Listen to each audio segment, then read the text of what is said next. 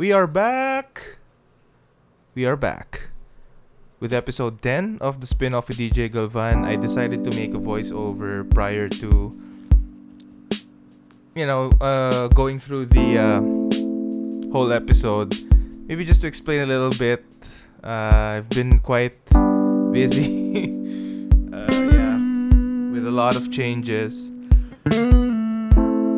well, yeah, I guess I've been going through a few life changes, so mostly good, I would say. Um, not bad. You know, I don't wanna bum any of you out, but yeah, uh, this is a pretty good episode. I hope I will, didn't make you guys wait too long. So I just checked. Apparently, this episode was recorded on March 29. So yeah, it's been a while. Yeah, if you're still on the journey with me, thank you so much for that. I truly appreciate it. We're bound to have a few more exciting episodes, so do stick around. Here is the actual episode now.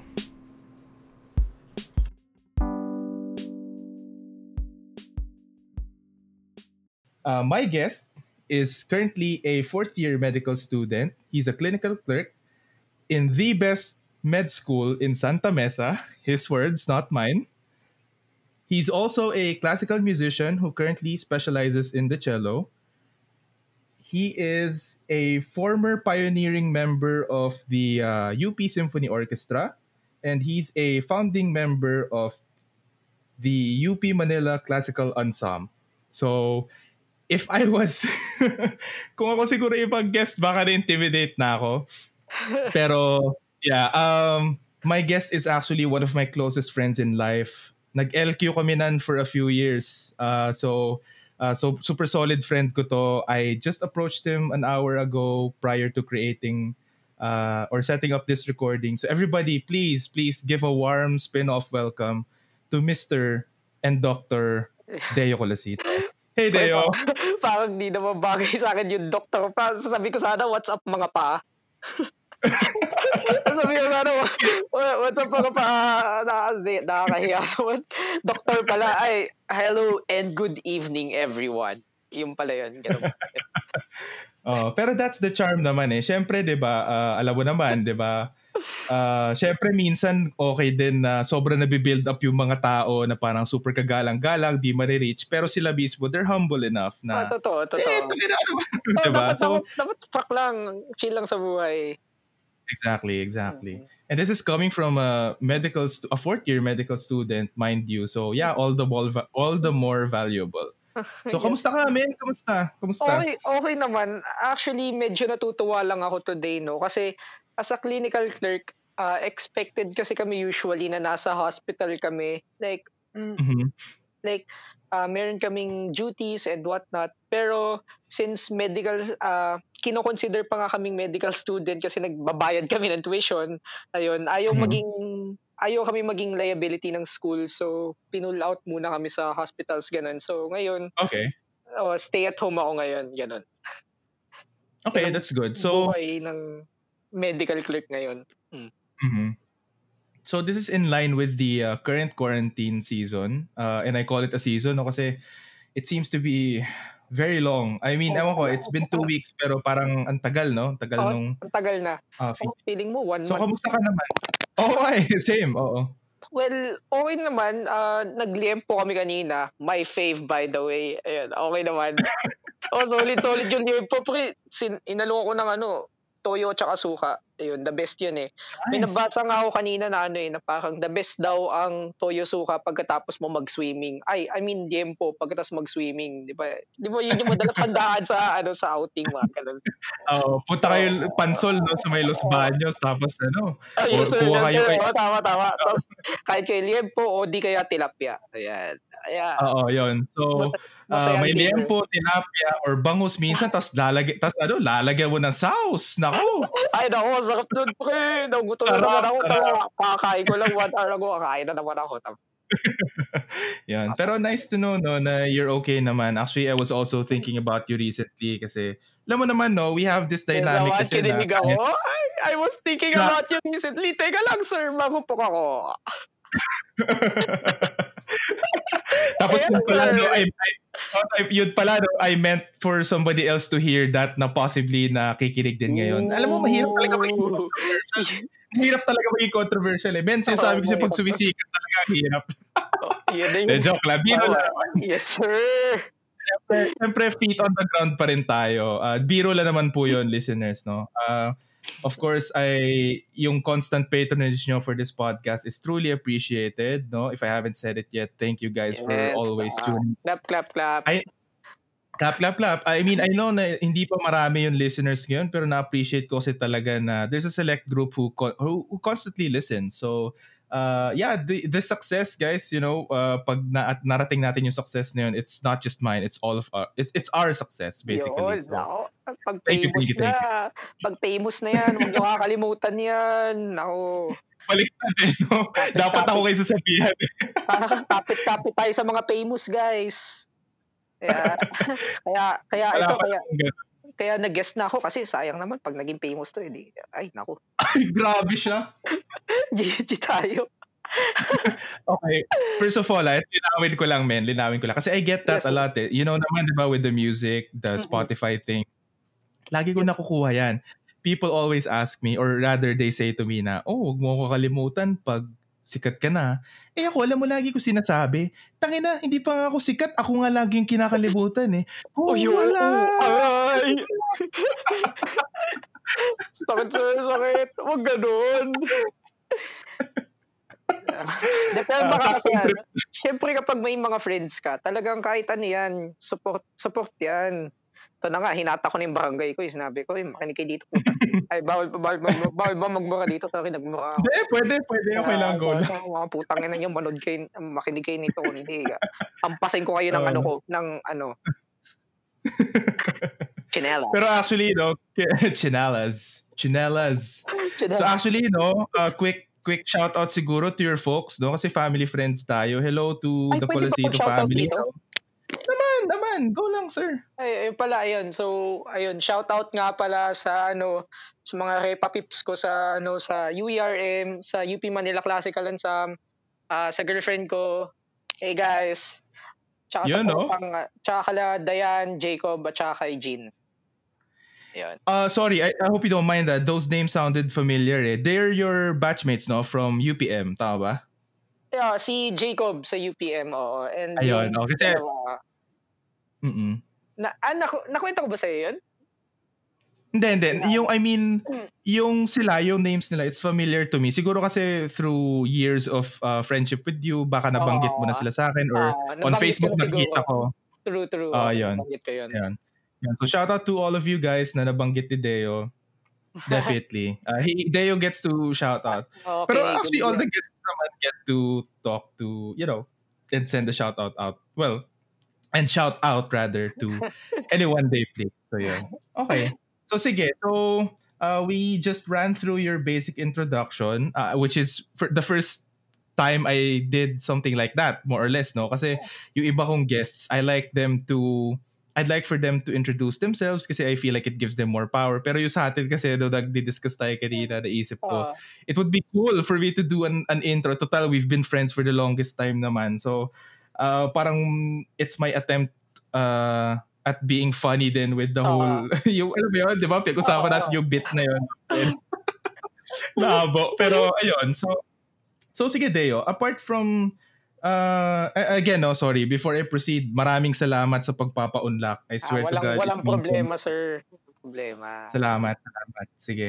Uh, so yun, uh, apart from being a fourth year medical student and current clinical clerk, uh, as well as a classical musician, what else are you interested in? Like, care to share to us kung ano pa yung mga passion mo sa buhay, other hobbies and interests, etc.? Actually, ano naman ako, eh, simple lang ako. I really spend a lot of my time with ano kasi medicine eh, and music kasi with med kasi sobrang uh, heavy yung load ng academic workload. So kailangan mag-aaral talaga every day. And actually kahit until now, kahit wala kaming pasok, no, hindi kami pinapapasok as clinical clerks, may mga reading assignments na binibigay sa amin, no. Tas especially yung COVID-19, actually puro COVID-19 yung modules namin. Hinahasa talaga kami para humaan mag-handle ng cases ng ano ng COVID-19. Mm-hmm. So kahit wala kami dun sa field na hasa. Pero um, apart from med and uh, music, no?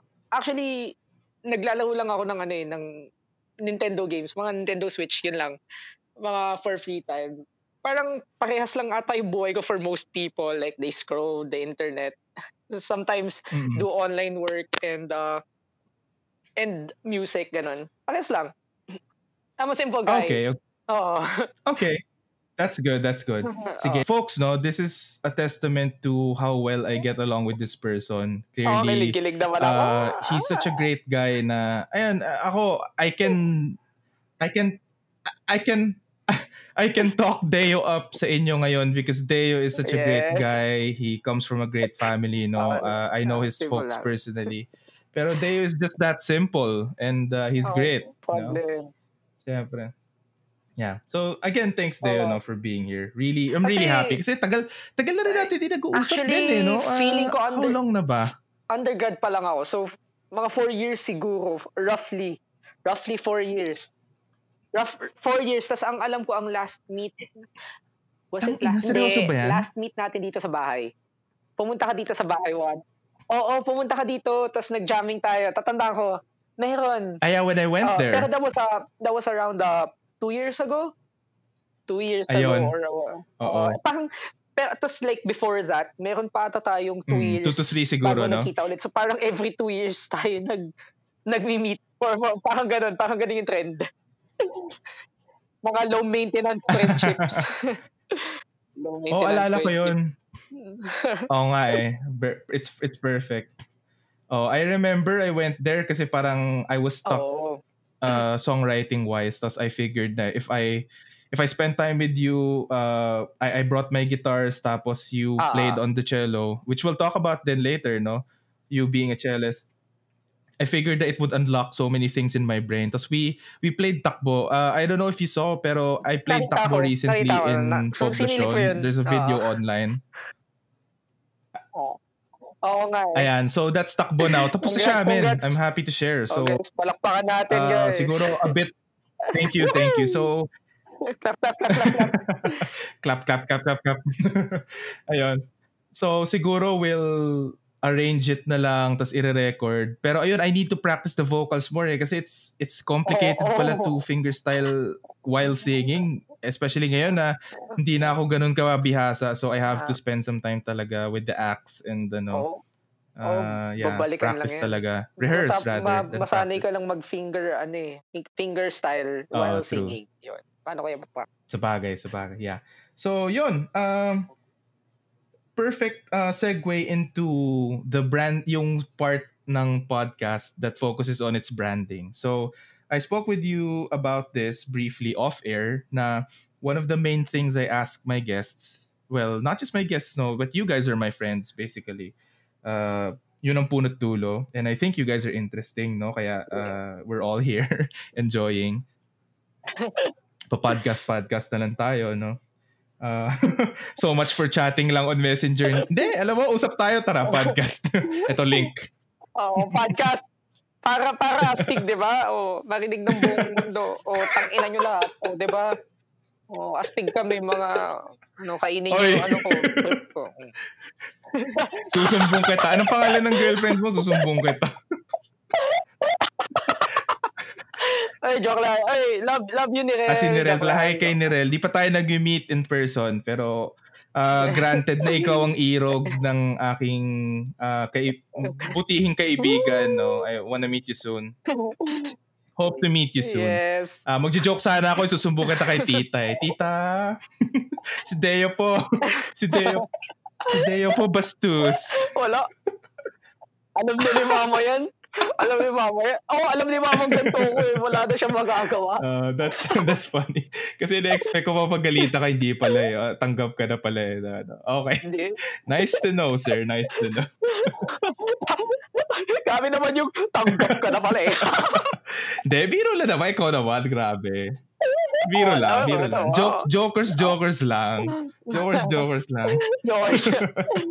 Anyway, okay. sige. So let's proceed, no? So, um, yun eh, a big part of the branding in this podcast is for me to probe as to what my guests uh are made of. And when I say what they're made of, basically, ano yung pinanggagalingan nila sa life, how do they live it, etc., etc. So now I ask you, uh, what's your life philosophy? Uh, what are the guidelines by which you align your decisions with whenever you're faced with the big moments?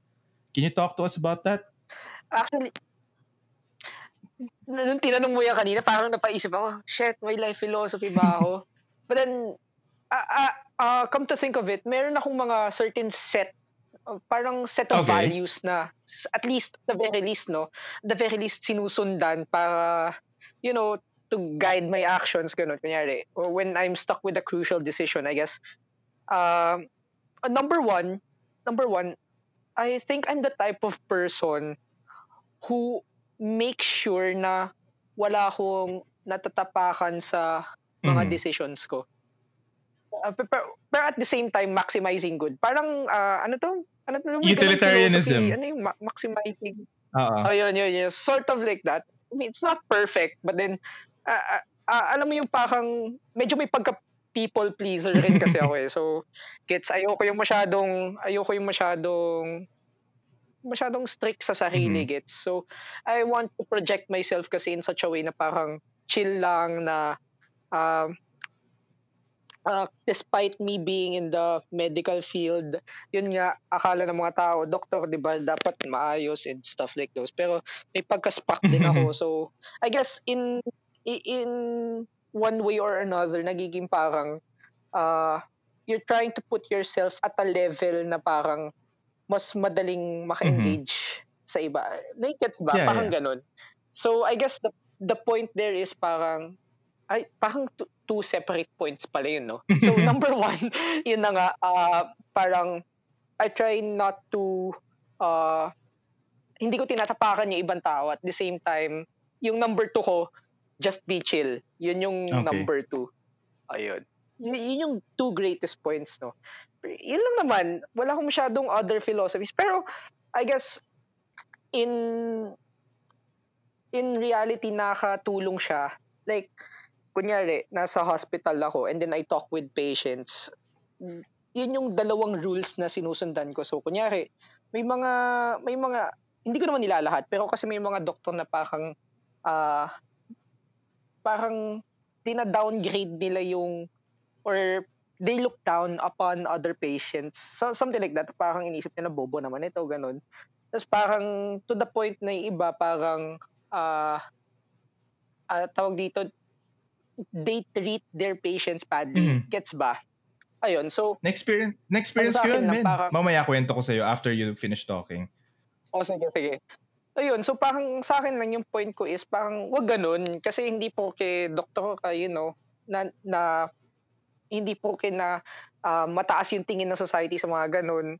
Dapat umas umasta ka ng ganyan, gets? Parang uh, wag ganun, parang human style lahat, parang nagkataon lang na uh, nakapagtapos ka ganyan. So hindi mo pwedeng you can't look at you can't look down on other mm-hmm. people.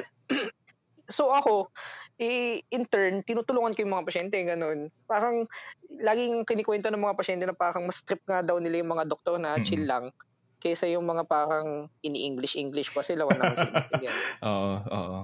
Totoo. So just a quick sharing ano, on what you on what you told me just now. What you told us basically. Um oh. there was a time kasi na nadulas ako dito sa bahay. At kailan pa 2018, I think. Um, recent lang. Recent. Yeah, like uh, almost two years ago na siguro. So nadulas ako. Shit. O tapos? Uh, I technic yung yung landing ko medyo maganda kasi I landed on my ass. so medyo hindi ganun ka-delix. Oo, hindi tumama yung ulo. hindi tumama yung ulo ko, etc. etc. yung ano lang yung pet. Oh, tapos tapos napansin ko daw na yung foot ko sa ba yun? Sa may ankle banda, medyo sore. Eh yung oh, manager okay. naman namin, yung yung mas senior doon sa supervisor ko at that time, ganun din yung sinasabi. Sabi nako, pumunta ka muna ng, uh, what do you call this? ng doctor. So whether uh, dyan ka sa may malapit sa inyo or dito sa office clinic, blah blah blah. So long story short, no, uh-huh. ginawa ko na lang since manageable pa naman. Ako kasi medyo ganun eh. Uh, I don't know what you think of people who do that, no. I really weigh it on oh. a scale of 1 to 10. 1 to 10 na parang, teka, yung tipong hindi na ba talaga ako makagalaw, hindi na ako makaka-function, kaya pa ba, etc. etc. So, at that point, I could. I could move. I could walk. So, and uh, there was just that lingering uh, soreness, pero hindi naman siya as bad as as could have been, kumbaga. Uh, so, long story short yun, I went to the company doctor sa office clinic. Eh, medyo reputable to eh, itong uh, company na I used to work for. So, naturally, it has access to the, well, not the best, but I assume very competent doctors uh, regardless. So, hindi naman, hindi naman to shade for that doctor kasi actually, yung ibang doctors dun sa uh, office clinic na yon who report there. Actually, close friends ko sila kasi so, sobrang fun nila kausap, etc. etc. Pero itong isang specific doctor na to na na-assign on that fateful day, wala ako nagigit sa sinasabi niya. Eh ako pa naman, hindi ko... Ah, talaga? Oo, as in, uh, yung, basta, men, ito nakalimutan ko na talaga yung technical terms, pero super technical. As in, halos, I felt like I was crazy talking to him kasi it's like sa kanya normal lang yung mga ginagamit niyang terms. Pero, you know, I mean, konting compassion naman. Ako na ngayon na aksidente. Oh. Hindi naman ako, oh, gets ko na, no? Ikaw na magaling, ikaw nag-med school. Hindi, hindi ko alam yung mga pagsasabi mo. Can you at least try to oh. help me na parang, of course, I was still polite naman with it. Sabi ko, Doc, pasensya ka na ha. I don't know what you're talking about. So sabi ko, can you please explain to me yung gusto mong mangyari? In English Oo, in English or actually sinabi ko na nga or somebody na hindi nag-aral ng med can understand. As in, ginanon ko siya kasi philosophy major ako eh. Uh, one of the attitudes na na-build ko over my undergraduate uh, program during my stay there is never magmarunong because other people will always know better than you. And in this situation, I know na he knew better than me. I was just asking for compassion as a patient, no, na Doc, I also want to make sure na I can get back literally on my feet, na makakalakad ako na maayos, wala nang oh, pain. So, oh, can you please dumb it down for me, basically? So, it took him a while. It took him a while.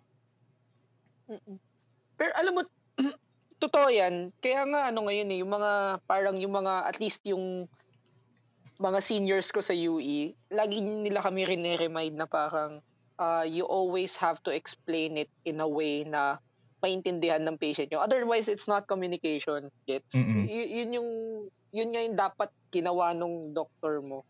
Ayun, sa akin, yun yung sinusundan kong philosophy na parang always be nice to people, pas parang wag kang, wag kang masyadong mayabang. Yun lang yun. Hmm. Yeah. yun. So, ito naman, on the aspect of being chill, I'm actually super interested in that sharing of yours. Ah. Kasi, oh, well, may, medyo may pagka-sprack kasi yung personality mo, but not the sprack na pagalit. Sprack na you're like, you get super excited kasi by so many things. I remember, dude, ito. This is a nice story then for anybody who's listening ngayon na wants to look back on their younger days, high school, etc., etc. Do you remember uh, when you found out na you passed UP? Oo, oh, pero hindi ko matandaan lahat ng ginawa ko. I will remind you kung anong ginawa mo. Oh, sige, I will sige, remind sige, you. Sige, I was sige, there. Sige. I don't know if you remember, but I was there. As in, umiikot kasi yung balita no na UP nag-release na ng uh, results. So, everybody kanya-kanyang tingin, di ba? Oo. Oh. Tapos, hinanap kita. Hinanap kita kasi I heard from somebody na letter, siguro close to your last name yung last name niya in the sense na sa alphabet, no? Magkalapit kayo.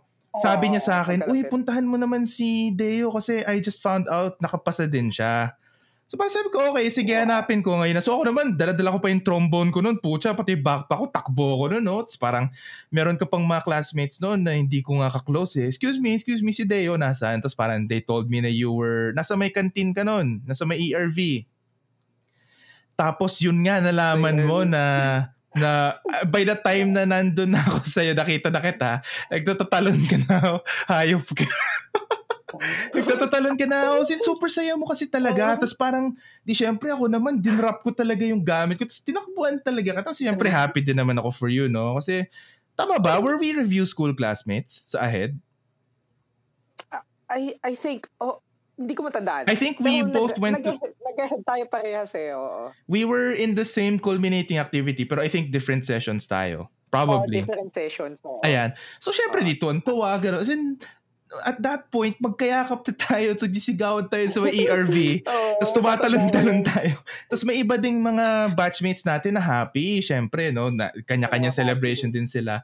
May mga grade schooler na na ano, na nakapansin sa atin. Parang inaasar-asar nila tayo, tapos parang tinry... Ay, di ko alam yun talaga. Oo, ina, talaga. inaasar, inaasar-asar nila tayo kasi parang they were like, hala, ano nangyari sa dalawang yun? Ba't sila tumatalon-talon tapos magyakap sila tapos parang sesen nila. So may konti, no, mga smart mouth na mga grade schoolers na inaasar-asar tayo. Tapos parang I think what we did next was tinry natin sila habulin. Pero not in the sense na parang, oh, not in the sense na parang tinatakot natin sila. Pero we, we were just so excited na parang tinry natin sila i-chase ng pa-joke lang, tapos takbuhan sila. Tapos parang, ayun, nag-resume na tayo dun sa celebration natin. Pero yun lang. So going back to the point, no, na there's an aspect of you kasi na kilalang kilala ko na talaga for the longest time. It's fun to have you around in celebrations because regardless of whether it's you, it's me, it's somebody we care about, no, it's some uh, and other and other friends. Talagang you celebrate it. Talagang you find legitimate joy and happiness in in the celebration. Tapos, you don't sugarcoat it. Talagang you go all in. That's one of the things I love about you, man. Solid. As in, I, I like I like recounting that story just now kasi it only goes to show na I'm surrounded by great people. Minsan I tend to forget, I admit. Pero I am. I have great people in my life. Hindi ko nga hindi ko nga din maalala na nang, nangyari yun. Eh. Naalala ko lang ang ang naalala ko lang nasa may field. Yun lang naalala ko. Ah, that's, Hindi ko maalala yun. That's a different memory na siguro kasi doon tayo sa may ERV men. Uh, kung if you're talking about the football field, that was probably oh. another part of the memory. That day siguro. Iba pa, iba pa. oh. Pero admittedly, I, it makes sense kasi alam mo yun, you were just so ecstatic at that point. 'di ba? So uh, alam mo 'yon, lahat naman nung specifics noon, syempre, hindi mo na talaga matatandaan. So, it's it's the purpose of people like P na although I was also happy for you nung day na yun to remember and remind you na this happened and yes. ayun. So at least naalala ko kukwento ko yun. Oo. So ayun. So tying it back to the ano nga it's surprising na nowadays you you can actually be chill no? Like how did you get around to being chill? Like, what do you normally think about para maging chill ka lang, especially when you're dealing with patients or you're press you're faced with high pressure situations? What do you do? Uh, uh, actually, yung definition ko siguro ng chill, parang uh, parang I think it needs some clarification din. Siguro pag sinabi kong chill, uh, I guess uh, trying to parang pakikisama. Yun yung yun yung more on, yun yung interpretation ko mm-hmm. ng chill. Get so sabi kong chill, parang pakikisama lang siya. Pero hindi naman ako, nothing's changed bro. Ganun pa din ako, parang pag, pag, pag party, oh, celebrate tayo, ganun pa din. Fuck lang ako. Pero nothing's changed for the most part. I mean, yeah, chill ako in a sense na parang I like to get ev I like to get along with everyone. That's Yun good. lang naman. That's good, that's good. Oo. Parang if may tension, you know, parang you do everything to alleviate that tension between people. Mm-mm. Kasi mahirap na ngayon eh. Parang, ano ba gagawin nyo? Ba't pa kayo mag-away-away? Although, although, mm. although, active, active ako dun sa, alam mo yung mga trash talk na Facebook group. Oo, na, nakikirambol ako dun. Pero, uh, ano naman, parang na, nothing, nothing personal, walang, walang mga sexist slurs. Wala, parang ano lang, parang plain old trash talk lang. Pero eh, kahit nga yung mga ano trash talk nila sa akin, hinahappy react ko lang, ganun. Mm-hmm. Oh. Well, ito ah. Sige, perfect mm. perfect na introduction of a subtopic. Kasi actually, yung mga online trash talk na yan, I've seen it around around social media talaga na uh, ang tawag dito, medyo malala kasi siya if if you don't have the stomach for it. And some people have oh, oh, have denounced it publicly. I forgot who eh. It's probably an org. Meron niya. Or a group of people. Meron, meron, meron. Parang dinenounce nila eh. So can you take me through, uh, ano bang meron doon? Like, mga members ng mga schools, nagtatrash talkan lang talaga? Can you enlighten me on the matter? Uh, well, may mga marami kasing uh, tra- uh, trash talk groups eh. So merong uh, among schools like uh, yung mga known yung big four schools. Mm-mm. tapos uh, merong mga trash talk groups within their own respective universities ganun. So uh, may mga schools na may ganun. May mga trash talk sila sarili like UP Ateneo LaSalle etc mm. uh, I don't know for the others. Oh tapos uh, wala naman. Eh, invite invite lang yun ng mga napupunta dun sa trash talk groups na yun. And then they just bring out uh, anything to piss off the other party. So, you know, tas dapat kasi uh, for the most part dapat nakakatawa at the same time uh, parang dapat hindi mapikon yung receiving end nung Mm-mm. nung asal. Oo, ganun siya. But then um I I guess it's not for everyone kasi minsan ano eh parang may pagka-real talk din yung trash talk. Like uh parang it's kind of offensive din. Mm-mm. Pero ako pers- personally ha, I mean, uh, by uh, my views does uh, do not reflect the views of the show whatsoever. Ganun. Ah, pero pero- sa akin lang, sa Hmm. akin lang, for, for sa akin lang, um, I think na parang people are people should be free to do that gets kasi parang if you could do it online na parang oh trash talk mo yan I I mean people could also do it ng harap-harapan eh so why not online gets but and if you don't like the group you could always leave the group ganun Mm-mm. uh, get, gets so basta wag lang yung mga ano wag lang yung mga para sa akin wag lang yung mga ad hominem mga sexist slur kasi sexist slurs kasi parang parang foul play na yun Okay, okay. para, para sa akin Okay. Oo. So pa pero but if it's not your thing, you know, you don't have to do the trash talk. Mm-mm. Every every it's not for everyone. Yun ang masasabi ko. Ganon. okay, okay. Sige, thanks for sharing your take on that. Actually, it's a it's a it's a, it's a good opportunity for me to tie in another episode then. ah, Um, may may ano ka din. May, Oo, so yung episode 5 ko yata yon. It's with Maddox Santo Tomas. You remember Maddox, right? From Beda. Oo. Oh, so si Maddox kasi he's a may take din siya. Oh, well, actually, he's a digital marketing specialist na kasi for a few years now. So, yung topic namin nung sa episode niya, it was the debut episode nung ito nga, yung long distance virtual podcast recording.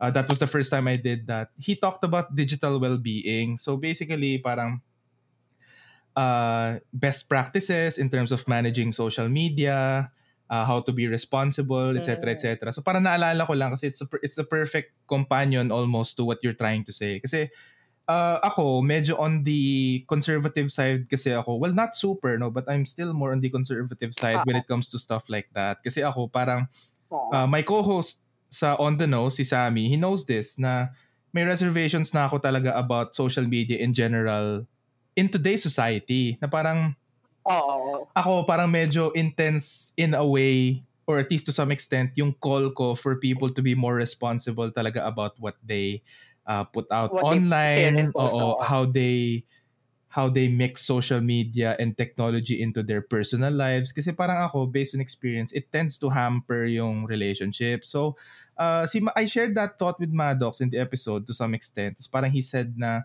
uh, well non-verbatim no? I, it's not naman na he feels na he wants to tell people to do things na halimbawa responsibility to clean up uh, the content or whatever. Pero yun nga, eh, in line with what you're trying to say then, na from your end kasi there are steps you can take. So for example, if there's something na you think is poisonous for you personally, di don't don't participate or don't Oo, totoo. dwell masyado on Totoo. that kasi you Oo. have an opportunity naman to filter what you see. In a way, it's for you to be responsible then sa social media as a tool ngayon for ano marketing. ipopost mo. Oo. Oo, kasi, kasi for example, apparently, whatever you like pala or share, na pupunta yung information daw to the highest bidder, sabi ni Maddox. Parang ganun yung pagkaintindi ko. So, they use Facebook Talaga? and social media as an advertising tool. So, halimbawa, sino Mm. ba yung mga mahilig dito sa mga gitara? Yung mga like pati share ng mga guitar posts, whatever. So, that's how they uh, churn out content yan. Parang may ganung aspect siya. So, yun yung, yung approach ni Maddox. Eh, anyway, uh, for the listeners, no, uh, if you're interested and if you haven't listened to it yet, please check out yung episode 5 of the spin-off. Uh, si Maddox Santo Tomas, my former manager and really good friend din yung uh, guest ko dyan. Uh, he, we talked about that topic talaga. Uh, so yon. So yeah, very nice uh, sharing Deo on the the online. Ako din pala, check ko din yun. Kailangan ko malaman yun, bro. Oh, go! At saka ako, I'm not sure eh. I'm not sure if uh, you listen to the podcast religiously or Actually, I don't think so. Kasi you said kanina na this, you, you were kind of surprised na I have one. So feel free to oh, check out first, the... First time ko malaman. Oh, tas... tas biglang guest na ako. Wow, magic. Gulat din ako eh. Pero cool, cool, cool, cool. Cool tong ginagawa mo, pre. Ah, respect. Thank you, respect, thank you, respect. thank you. Um, so yun, check out, feel free to check out the rest of the episodes, no? Um, okay. And siguro to share din with you as we move into the topic. Ang ganda ng segue natin actually and we're almost 30 minutes in, so that's a good sign. Um, to share with the listeners, actually, si Deo kasi, apart from being really good friends with him, um, it I think it was providential, no, na for some reason, I found my way to messaging him uh, an hour before we started recording. Kasi, nung nagising... Magic. Oo, magic. Nung nagising kasi ako kaninang umaga, na-realize ko, okay, medyo nagiging well-rounded na yung coverage ng topics ko sa podcast, ha? Like, uh, for the first one, si JF, you remember JF, no, my brother, uh, siya yung guest ko. We talked about his life as uh, part of the service industry kasi he studied culinary eh. Tas for a while, he was dabbling in the service industry talaga. We talked about that. We talked about his life as a musician. And then you have other episodes na um, well, off the top of my head, no, we talked about digital well-being. We talked about uh, being passionate and being passionate about what other people are also passionate about. That's the one with Sammy. There's one on tawag dito. There's one on film with Justine Garcia. You know her, I'm sure. Uh, tapos there's another one din sa fashion naman in general. So, na, nung ano, nung, nung kanina, pagising ko, oh, ito eh, podcast agad yun sa isip ko. Eh, sabi ko, wala pa akong nagigest na med student or somebody na nasa medical uh, field, eh I feel like it's all the more field. relevant considering our current situation. Ngayon na may uh, COVID-19, we're all in quarantine, parang it would be good to hear about uh, that that side of life then. And of course, siguro as a close friend, I'd love to know more then about your life in med school. Uh, siguro around oh. the time you left high school, how were you? How did you in how did you take on the how did you take on college? Kasi syempre pre-med ka na noon. So you must have been preparing as early uh-huh. as then. And then eventually you moved to your choice of a med school. So, so yon. So that's why I think it was pretty good na and it played out well that Deo, na ikaw na nga, Deo, yung guest for today's episode. Kasi at least you can help uh, you can help us look into that side of life. Kasi to be fair, sa ngayon medyo, I guess I would say nasa creative side yung mga guests ko eh normally. So, really nice na at least science naman, medyo may ganong Oo, uh, themes nasa, tayo ngayon. Oo. Oo. So, Oo. so perfect ano, perfect time for me to ask you. So, part ng introduction kanina was UARM, no? And you mentioned na that's uh, that's the way it's described usually by folks from UARM na you na you guys belong to the best medical school in Santa Mesa. Uh, kasi if, if if hindi ka careful, magkamali ka sa ganong statement, yung best medical school, hindi mo nilagay yung in Santa Mesa, baka maraming magreklamo or mag-pushback. So, can you can you talk about siguro around the time na namimili ka ng med school and pag-graduate ka na ng college? How was life like? And after nun, can you tie it to being in med school mismo? Hmm. Well, ako kasi 'di ba, ah, galing graduate kasi ako ng UPM. Mhm. So ayun, 'di ba nakwento ka, pumasa nga ng UP and then Oo. actually, uh, to be to be honest, pumasa ako ng UP pero kasi ano yun din, may nakalagay na DP was. DP was ako, bro. Ano yun? DP was. What's that? DP was ako parang ah nakalimutan ko na yung term, pero it has something to do like ah, parang hindi ako nakapasok yung UPG ko. But then uh, hindi ako nakapasok sa quota ng course. Okay.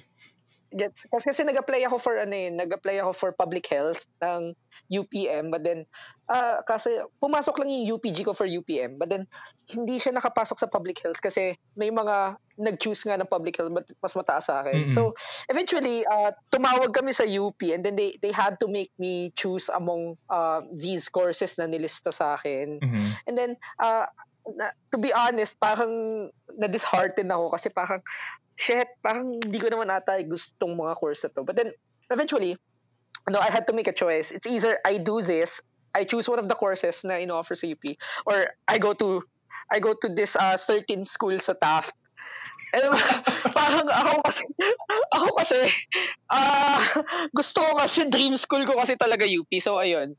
Uh, pinili ko na rin eventually, no? And then, no regrets, no regrets. Although, yung course ko, behavioral sciences, no?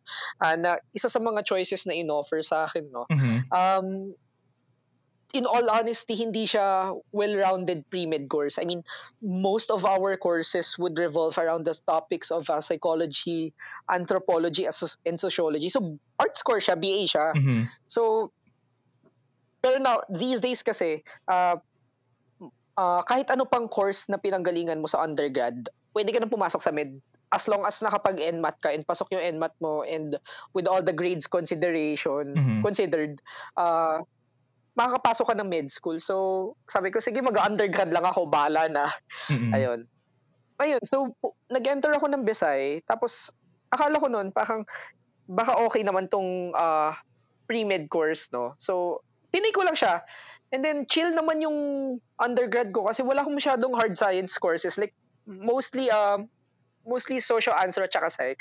Mm-hmm. Uh, eventually, nag-graduate ako. Sabi ko, shit, ready na ako and all. Tapos biglang, uh, we had to, uh, ba- bago pa pala mag-graduate, we had, we had to um, take the NMAT. Parang nasa medical admission test. Mm-hmm. Yun. Tapos uh, mag-aaral ka nun. Tapos yung mga topics, may biology, oh my God, may, uh, alam ko may chem yun. Then I'm not sure if kung may physics, can't remember. Although, although, may social sciences part dun. So, yun na yun. Parang sabi ko, hindi na ako mag-aaral kasi, oh my God, social sciences part kasi, yo, di ba, di ba pag course mo, di ba, hindi, syempre hindi mo na-aralin yun. Uh-huh. So, ako naman, shit, sige, um, aralin na lang natin yung mga topics na to. And then, uh, nag-take kasi ako ng, uh, tawag dito, mga sort of, uh, subjects na hindi naman talaga required sa course ko. Like nag-take ako ng basic chemistry, mm-hmm. tapos basic uh basic biology ganun. Okay. Pero na, na, kaya nakatulong siya ng onte, no. But then uh may topic kasi na organic chemistry sa NMAT. Tapos putya pre, wala kasi akong, wala akong alam sa org game. Parang, oh my God, sa, isang subject yun inaaral. Eh. So then, ako nagtatanong ako around kung paano aaralin yung org game. Tapos parang, oh, they kept telling me, ay hindi, ano yan eh, isang sem yan sa amin or ganyan. Tapos parang, oh tangin, I don't have that much time. Parang, i- I think I was uh, around one and a half months bago mag NMAT. Tapos parang shit, wala akong alam sa org game. Mm-hmm. Alam mo pre, ginawa namin ng friends ko. Kasi mga, ano ko yung Bisay kami. Ang ginawa namin, ito lagi ko kinikwento to. Mm. Bale, ano, may kinuha kaming libro ng org game. Mm-hmm. Ano siya, parang, ano siya, guidebook lang ng org game. Parang quick book lang. Pero okay. meaty yung content. Parang yung mga important, di ba, gets? May mm-hmm. mga librong ganun, di ba? Mm-hmm. Parang for a certain topic, yung mga necessary lang na kailangan mo malaman. So, uh-huh. may isang libro ganun. So, it's around the uh, siguro less than 200 pages. So, ang ginawa namin, uh, me and my friend, so, ano tatangan ko nandun si Jacob, si Lance, si Hannah. So, kung naikinig nyo to, hi. Ayan, si Hannah, si Jacob, si Lance. not sure if Ella was there. But, pero basically, uh, yung friends ko, ginather ko, nagstay kami sa condo ko. And then, shit, paano natin aralin to? So, what we did was, we divided the book. Mm-hmm. So, um, this uh, this chapters ganyan-ganyan goes to you.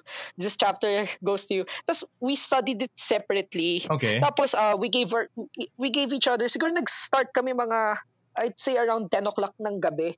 Tapos natapos kami ng mga 4 o'clock like magbasa ng chapter sa binigay. So 10 to 4. Di ba? Dire-diretso yun. As in, solid, wala nag-uusap. Mm-hmm. And then parang, uh, the goal was, after namin magbasa, was we teach it in a way na may intindihan at saka mabilis. Okay. Oo. So, y- yun yung story kung paano kami nakatapos ng isang org chem na libro in less than 12 hours. Oh, wow. Pre, org chem na usually tinitake for one sem, natapos namin in less than less than a day. Tapos, alam mo yun, miraculously, and sobrang fortunate na inaral namin yung org chem na yun kasi mga 15 questions din siya sa org sa ano sa NMAT and I'm glad to say parang na, nasagutan ko almost all. Okay. Nang ganun lang inaral ko. Oh, so kaya sobrang natuwa ako. Anyway, sobrang na-deviate ata ako dun sa topic. Hey, go, that's anyway, part of ayun, it. naka- That's part of it. Okay lang, go lang. Okay lang, okay lang, okay Hmm. lang. Ayun, so eventually nakapasok ako.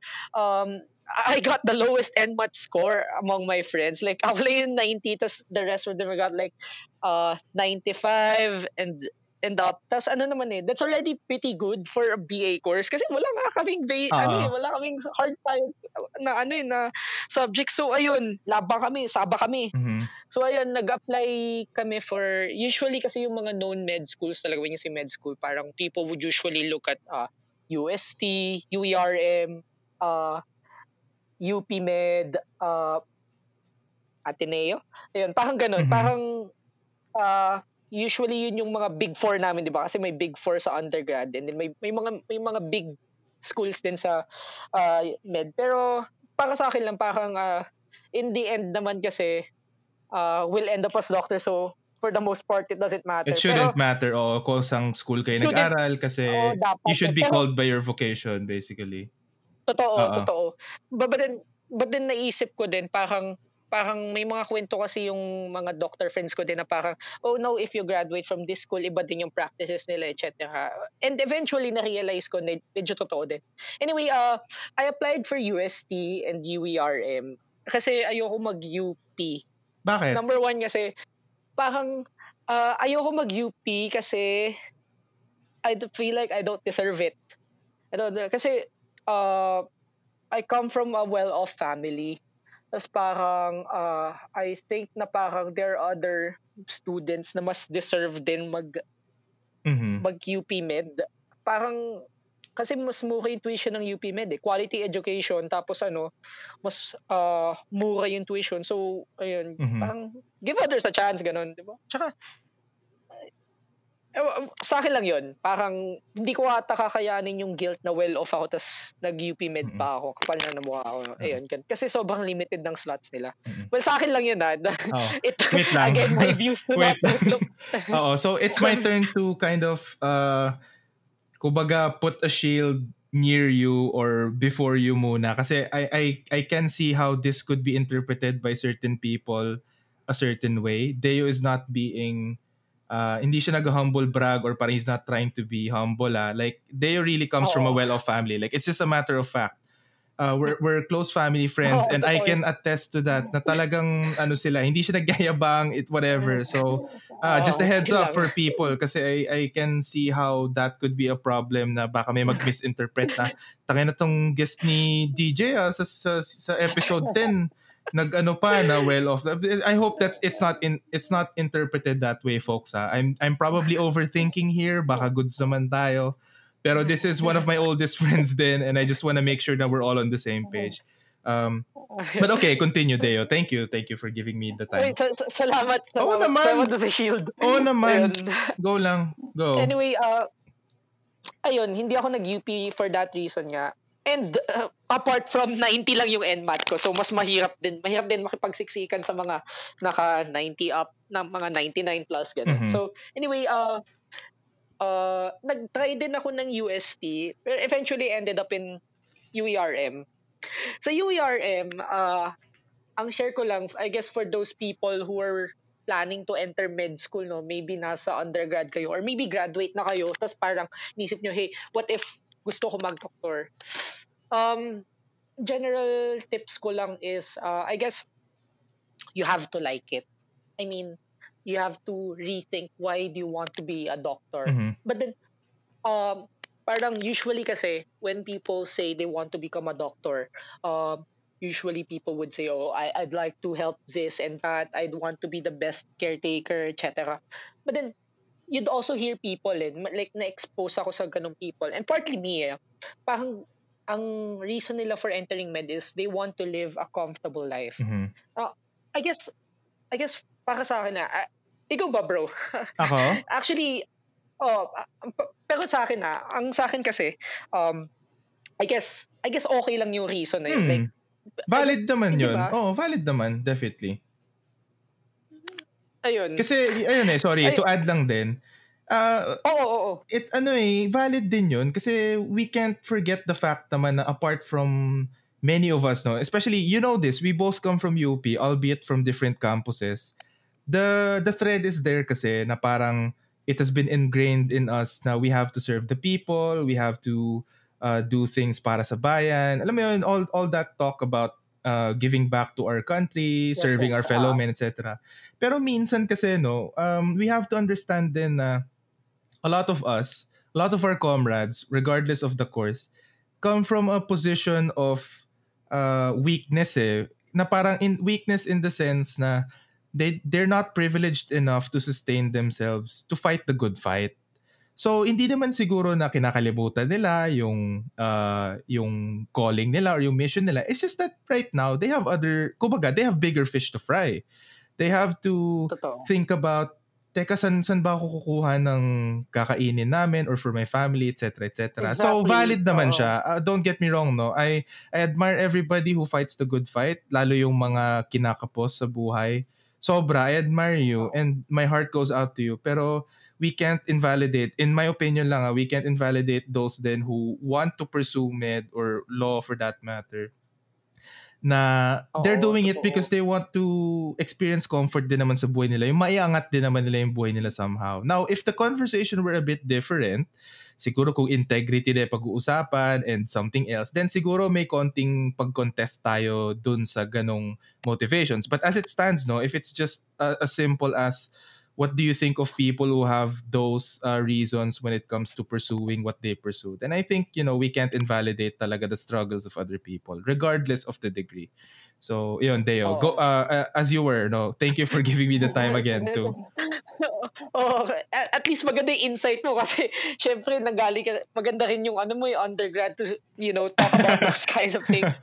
Oh naman. I try, I try my best. So yeah. Mm.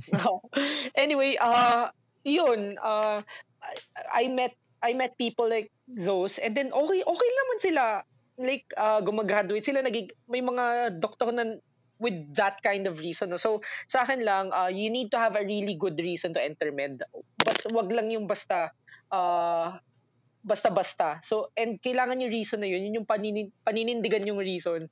Kasi, um, marami kasing nag-quit sa med eh. Mataas talagang mortality ng course med. Like, Mm-mm. uh, when you say mortality, parang, uh, yun yung mga nagda-drop. Yeah, yeah, oo. Uh, mga ayaw-ayaw na parang ayaw, ayaw, ayaw na, ayaw na. Yun, parang nag-try lang. And usually, pag pumasok ka ng med school, may kita mo na yung, for, yung first year parang, let's say, nasa 450 students sila. Then, pagdating ng second year, biglang nasa 370 na lang. Mhm. Uh, around 80 students yun na wala. Ganun talaga, malaki yung nakakaltas. Most especially sa first year. Um, um, a lot of it is due to um, yun nga, pangit yung reason nila. Deo, sorry, Baka excuse me. Um, may Oo. popping sound kanina just now. Can you try talking again? Eto, eto, eto, eto. Ayan, perfect, perfect. Oh, mas malinaw na. Okay Ayan, na. continue. Thank you. Oo. Ayun, so parang uh, sa akin lang, you need to have a really good reason to enter medicine. Ayun. So, sa akin naman, ako, yung naging reason ko is, well, partly because sinabi sa akin ng mama ko, and medyo na, na engraved na rin sa utak ko na kailangan ko mag-medicine shit kasi yung parents ko nga doctors, no? Mhm. Pero um, eventually, I developed my own reasons. And uh, to be honest, parang naging practical na rin siya. Kasi parang, oh, I see most of my friends, they're working na and then I'm still a student. So, ano pang magiging trabaho ko kung hindi pa ako, hindi ko pa gagawin to. Kasi dito na rin ako geared eh. I mean, yung career track ko, Mhm. dito ko pinapapunta eh. So, if I don't take this, this na ako dadalhin. No? So, I, I just Mhm. took it. And then, parang naging second nature na rin sa akin yung magiging caring sa patients. Parang, it, it in, in, wala siya sa re, um, parang wala talaga siya sa akin nung first year ako. But then, parang na-develop siya sa akin through my seniors and of course my my colleagues. Parang they constantly remind us na, oh, you have to take care of these people, you need to be compassionate, etc., etc. And tumatatak yun sa amin. Mm-hmm. Anyway, uh, sobrang hirap talaga ng medicine. My God! Oh my God! Ang hirap talaga ng medicine. Tapos parang noon, di talaga ako tao. As in, di ako lumalabas. Most especially nung first year parang kahit nga party ng ng tag dito ng block ko hindi, hindi ako pupunta kasi oh my god ang bigat talaga ng topics kasi ka, ano isipin mo din pre ano ako eh well, hindi ako hard science course yung undergrad. So, parang uh, nabobo ko. Mm. Kasi bigla, bigla akong babatoy ng, oh my God, ang alam ko lang mitochondria is the powerhouse of the cell. wala, naman ako, wala naman akong alam na mitochondria is the site of electron transport chain. Oh my God, ba't ganon? Wag ganon. So, ayun. So, pero ano lang, kahit lang. Tapos ako wala wala akong shame, umiiyak talaga ako noon. Like mm-hmm. yung mga libro ko, siguro kung didilaan mo yung mga pages maalat. I think without the tears, maalat sila, men. Oo. oh, pero mas, mas, mas, mas salty kasi, oh my God, iniiyak ka talaga. Tapos, I remember, no, mga 2 o'clock na umaga, tatawag ako kay Baba, Baba, Baba, ayoko na. Baba, ayoko na. Baba, ayoko na. Pero, ayun, pero kahit sabihin ko yun, ano lang, my mom would always be there to comfort me. Tapos, ano, may friend kasi ako na dorm mate ko din nun. So, isang dorm lang kami. And And kapag nag-hunt kami, okay lang kasi at least may kasama kami. Mm-mm. Ayun. That's good, that's ang, good. 'Di ba? Mm. Shout out mas, to mas ano? Okay kapag may... Shout out to your mom. Shout out to Dr. Marian, no? Tita. Shout out oh, to you. Uh, oh, yun si fun fact uh, for everybody, no? Si Mami ni Deo, si Doc Marian, for the longest time, p- pedya ko yan eh. Uh, hanggang ngayon, nagko-consult pa rin ako sa kanya. Secretly na lang kasi hindi alam ng mom ko. Minsan magtatanong ako about something medical. Siyempre, ayoko naman i-bother si Deo. So, kay Dr. Oh. Marian pa rin ako tumatakbo kahit technically physician na dapat yung kailangan ko. So, shout out to you, tita. Shout out to you. Ayan. Well, actually, pati yung dad ko, yun, nagsusupport rin naman kasi baka magtampo yung oh, Shout out to Tito Joel. Shout out to Doc Joel. Si Tito, shout out. Nakita ko po yung nakita ko po yung IG story na ginugupit, ginugupitan po kayo ni Katrina. Uh, sana po, sana po maayos oh, naman yung oh, barbero yun si dad uh, figuratively and ano realistically. anyway, uh, ayun, going back, mahirap talaga yung medicine Uh, pero uh, hindi naman siya impossible. Yun na yung masasabi ko. Okay. With the right amount of uh, motivation and of course hard work, anyone could get through it. Tapos uh, ang magiging tip ko lang is kunyari uh, if you're an undergrad or kahit working ka na ngayon, gusto mo mag-med, uh, I suggest uh, you try to re-evaluate muna nga and then eventually uh, ask your friends around, bring your friends kung gusto rin nila mag-med. Ayun, sabay-sabay kayo kasi mas okay yung ganun. Ayun, eventually, uh, ang med kasi, it's actually a four-year course plus one-year internship. So, parang, di ba, you graduate undergrad, mm-hmm. tapos, uh, magpa-first year med ka. First year, second year, third year, fourth year. And then pagkalagpas mo ng fourth year, gagraduate ka. Ayun, so supposedly graduating kami pero hindi namin alam paano kami ga-graduate with all this COVID. Mm-hmm. Pero yung first year to third year nyo lang yung ano, yung classroom setting. Yung fourth year nyo, clinical clerkship is more on nasa hospital na kayo pero nagjo-duty kayo. So parang uh, ang clinical clerk more on slaves kayo eh. Kayo yung slaves ng hospital. Mm-hmm. So kaya kaya nung pinull out din yung mga clinical clerks no sa mga actually sa mga government hospital ngayon due to the COVID-19 na ano na pandemic uh, medyo napilay yung mga hospital ngayon. Ayun. So kaya nagsasarado sila ng mga OPD, ng ibang mga ward kasi limited nga yung staff. Kasi very reliant I'm sorry to say, pero sobrang pangit ng healthcare system ng Pilipinas. Very intern, o oh, sobrang intern dependent, volunteer dependent ng ng healthcare system ng Pilipinas. Kulang ko lang sa budget. So, wala lang. Shout out lang yun. Random. Mm. Anyway, um, ayun. So, yun yung kasi yung trabaho ng clinical clerk. Then, after you finish clinical clerkship, you graduate, bali ano ka na, may MD ka na sa dulo ng pangalan mo, mm-hmm. pero wala kang lisensya. In order to get that, mag one year internship ka. Ang tawag namin doon, senior internship kasi clerkship is sort of junior internship eh. Okay. So senior internship, yun yung one year above. So depende yun sa hospital na gusto mo. Hindi na doon sa sa home hospital mo. So, kunyari, gusto mo mag-rotate sa hospital na to or sa probinsya mo, pwede ka nang bumalik, ganun. Mm-hmm. One year internship. And then after one year, you'll be taking the board exam. Tapos, ayun, once you pass it, uh, doctor ka na.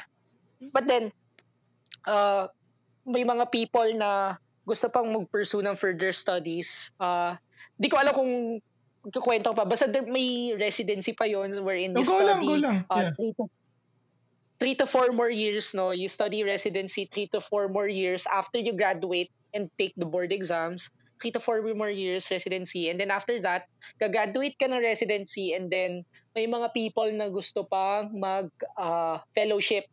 So, you start your uh, fellowship training. Again, depends sa fellowship na gusto mo. Uh, kunyari, cardio, ganun, etc. Magiging, I'm not sure, uh, two to four years ng fellowship, depende. Ayun. So, para maging senior consultant ka, then that's the time na uh, fully grown doctor ka na, as in consultant, the highest of the high. Yun, senior cons okay. consultant. So, But then, oh, go. Uh, Sige. Ano yan? Oo.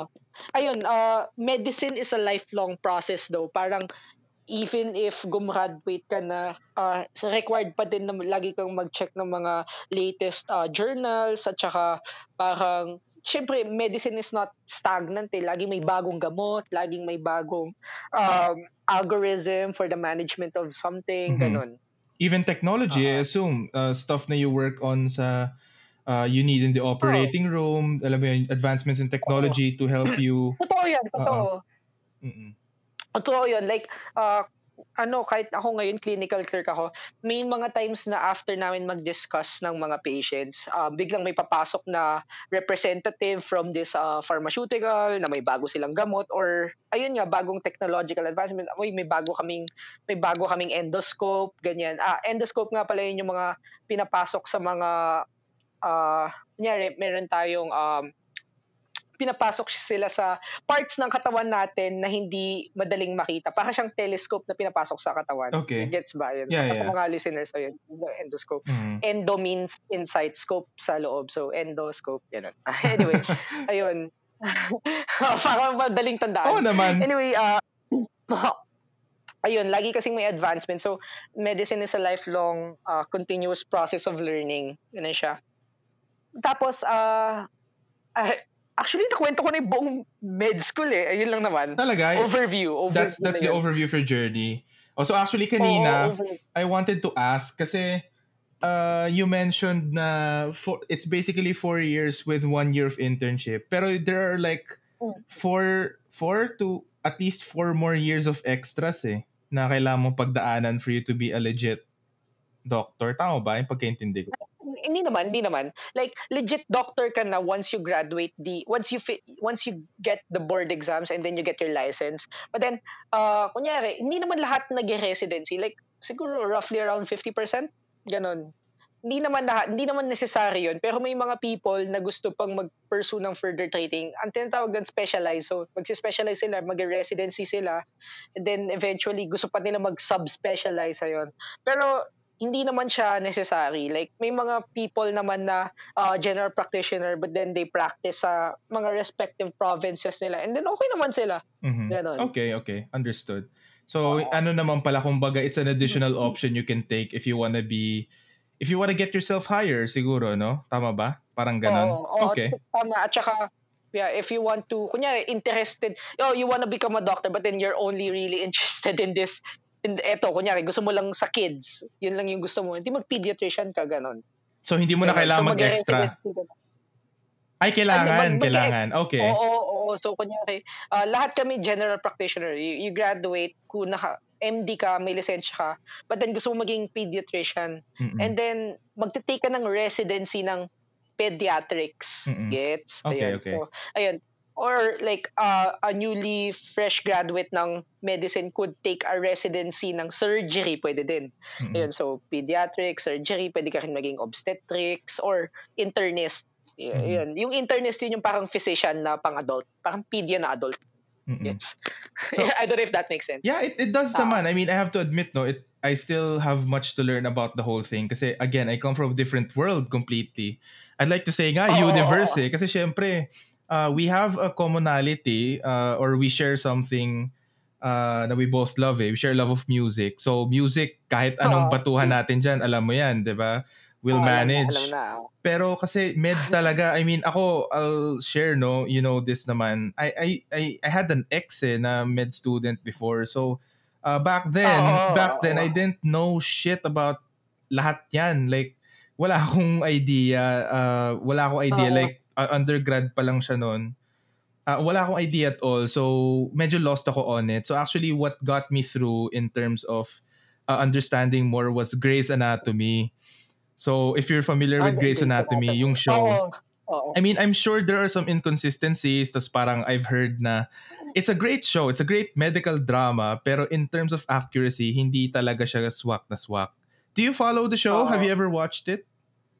Narinig ko lang and I've watched like a few episodes pero hindi ko talaga nasubaybayan totally. Uh, so yun kasi if you were like oo go. What is it? Feel free. Pero feeling ko naman oh, may similarity siya.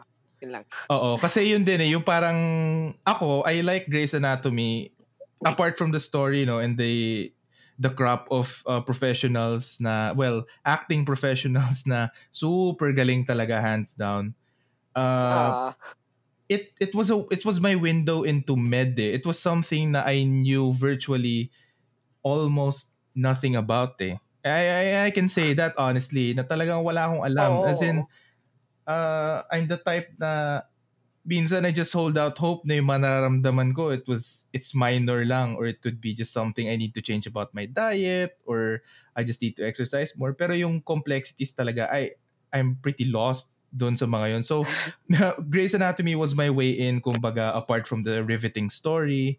Uh, ayos yung, yung I get to have a sort of window into that kind of life. So, I, I do agree, I, well, I do know, no, na yun nga, some people have pointed out na hindi siya super accurate. Pero, yeah, it's still so much fun as an outsider to see uh, stuff being said like push one of Epi, tas parang oh, ta, get get oh, get get oh. trauma one ready, mga, mga ganun. I have an I have an incoming trauma. So hindi ko lang siya ma-enact ngayon no kasi lang sisigaw eh gabing-gabi na.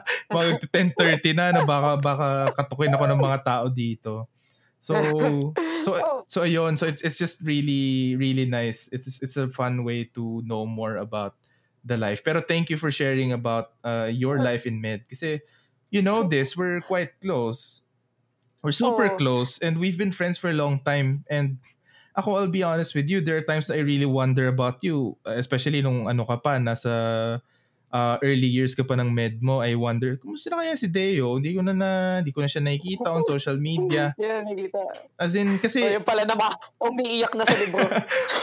Tinatawagan niya pala si, si tita na, no? Na, ano, ayaw na niya, gano'n eh, it's just nice to know na oh ako I I wish I could have been there no? I wish I could have been your early morning call pag nawawalan ka ng loob. Pero nice to know naman na you you were in good hands in the first place naman. So you had a great support system and ako I'm just really proud na you've come so far. I mean uh, I I take it nga uh, one of our previous conversations in recent months you said na excited ka ng kumita technically work start working na you oh. you start putting in the work and you get paid for it kasi you feel like you've been studying for so long so yon oo oh, totoo yun oh.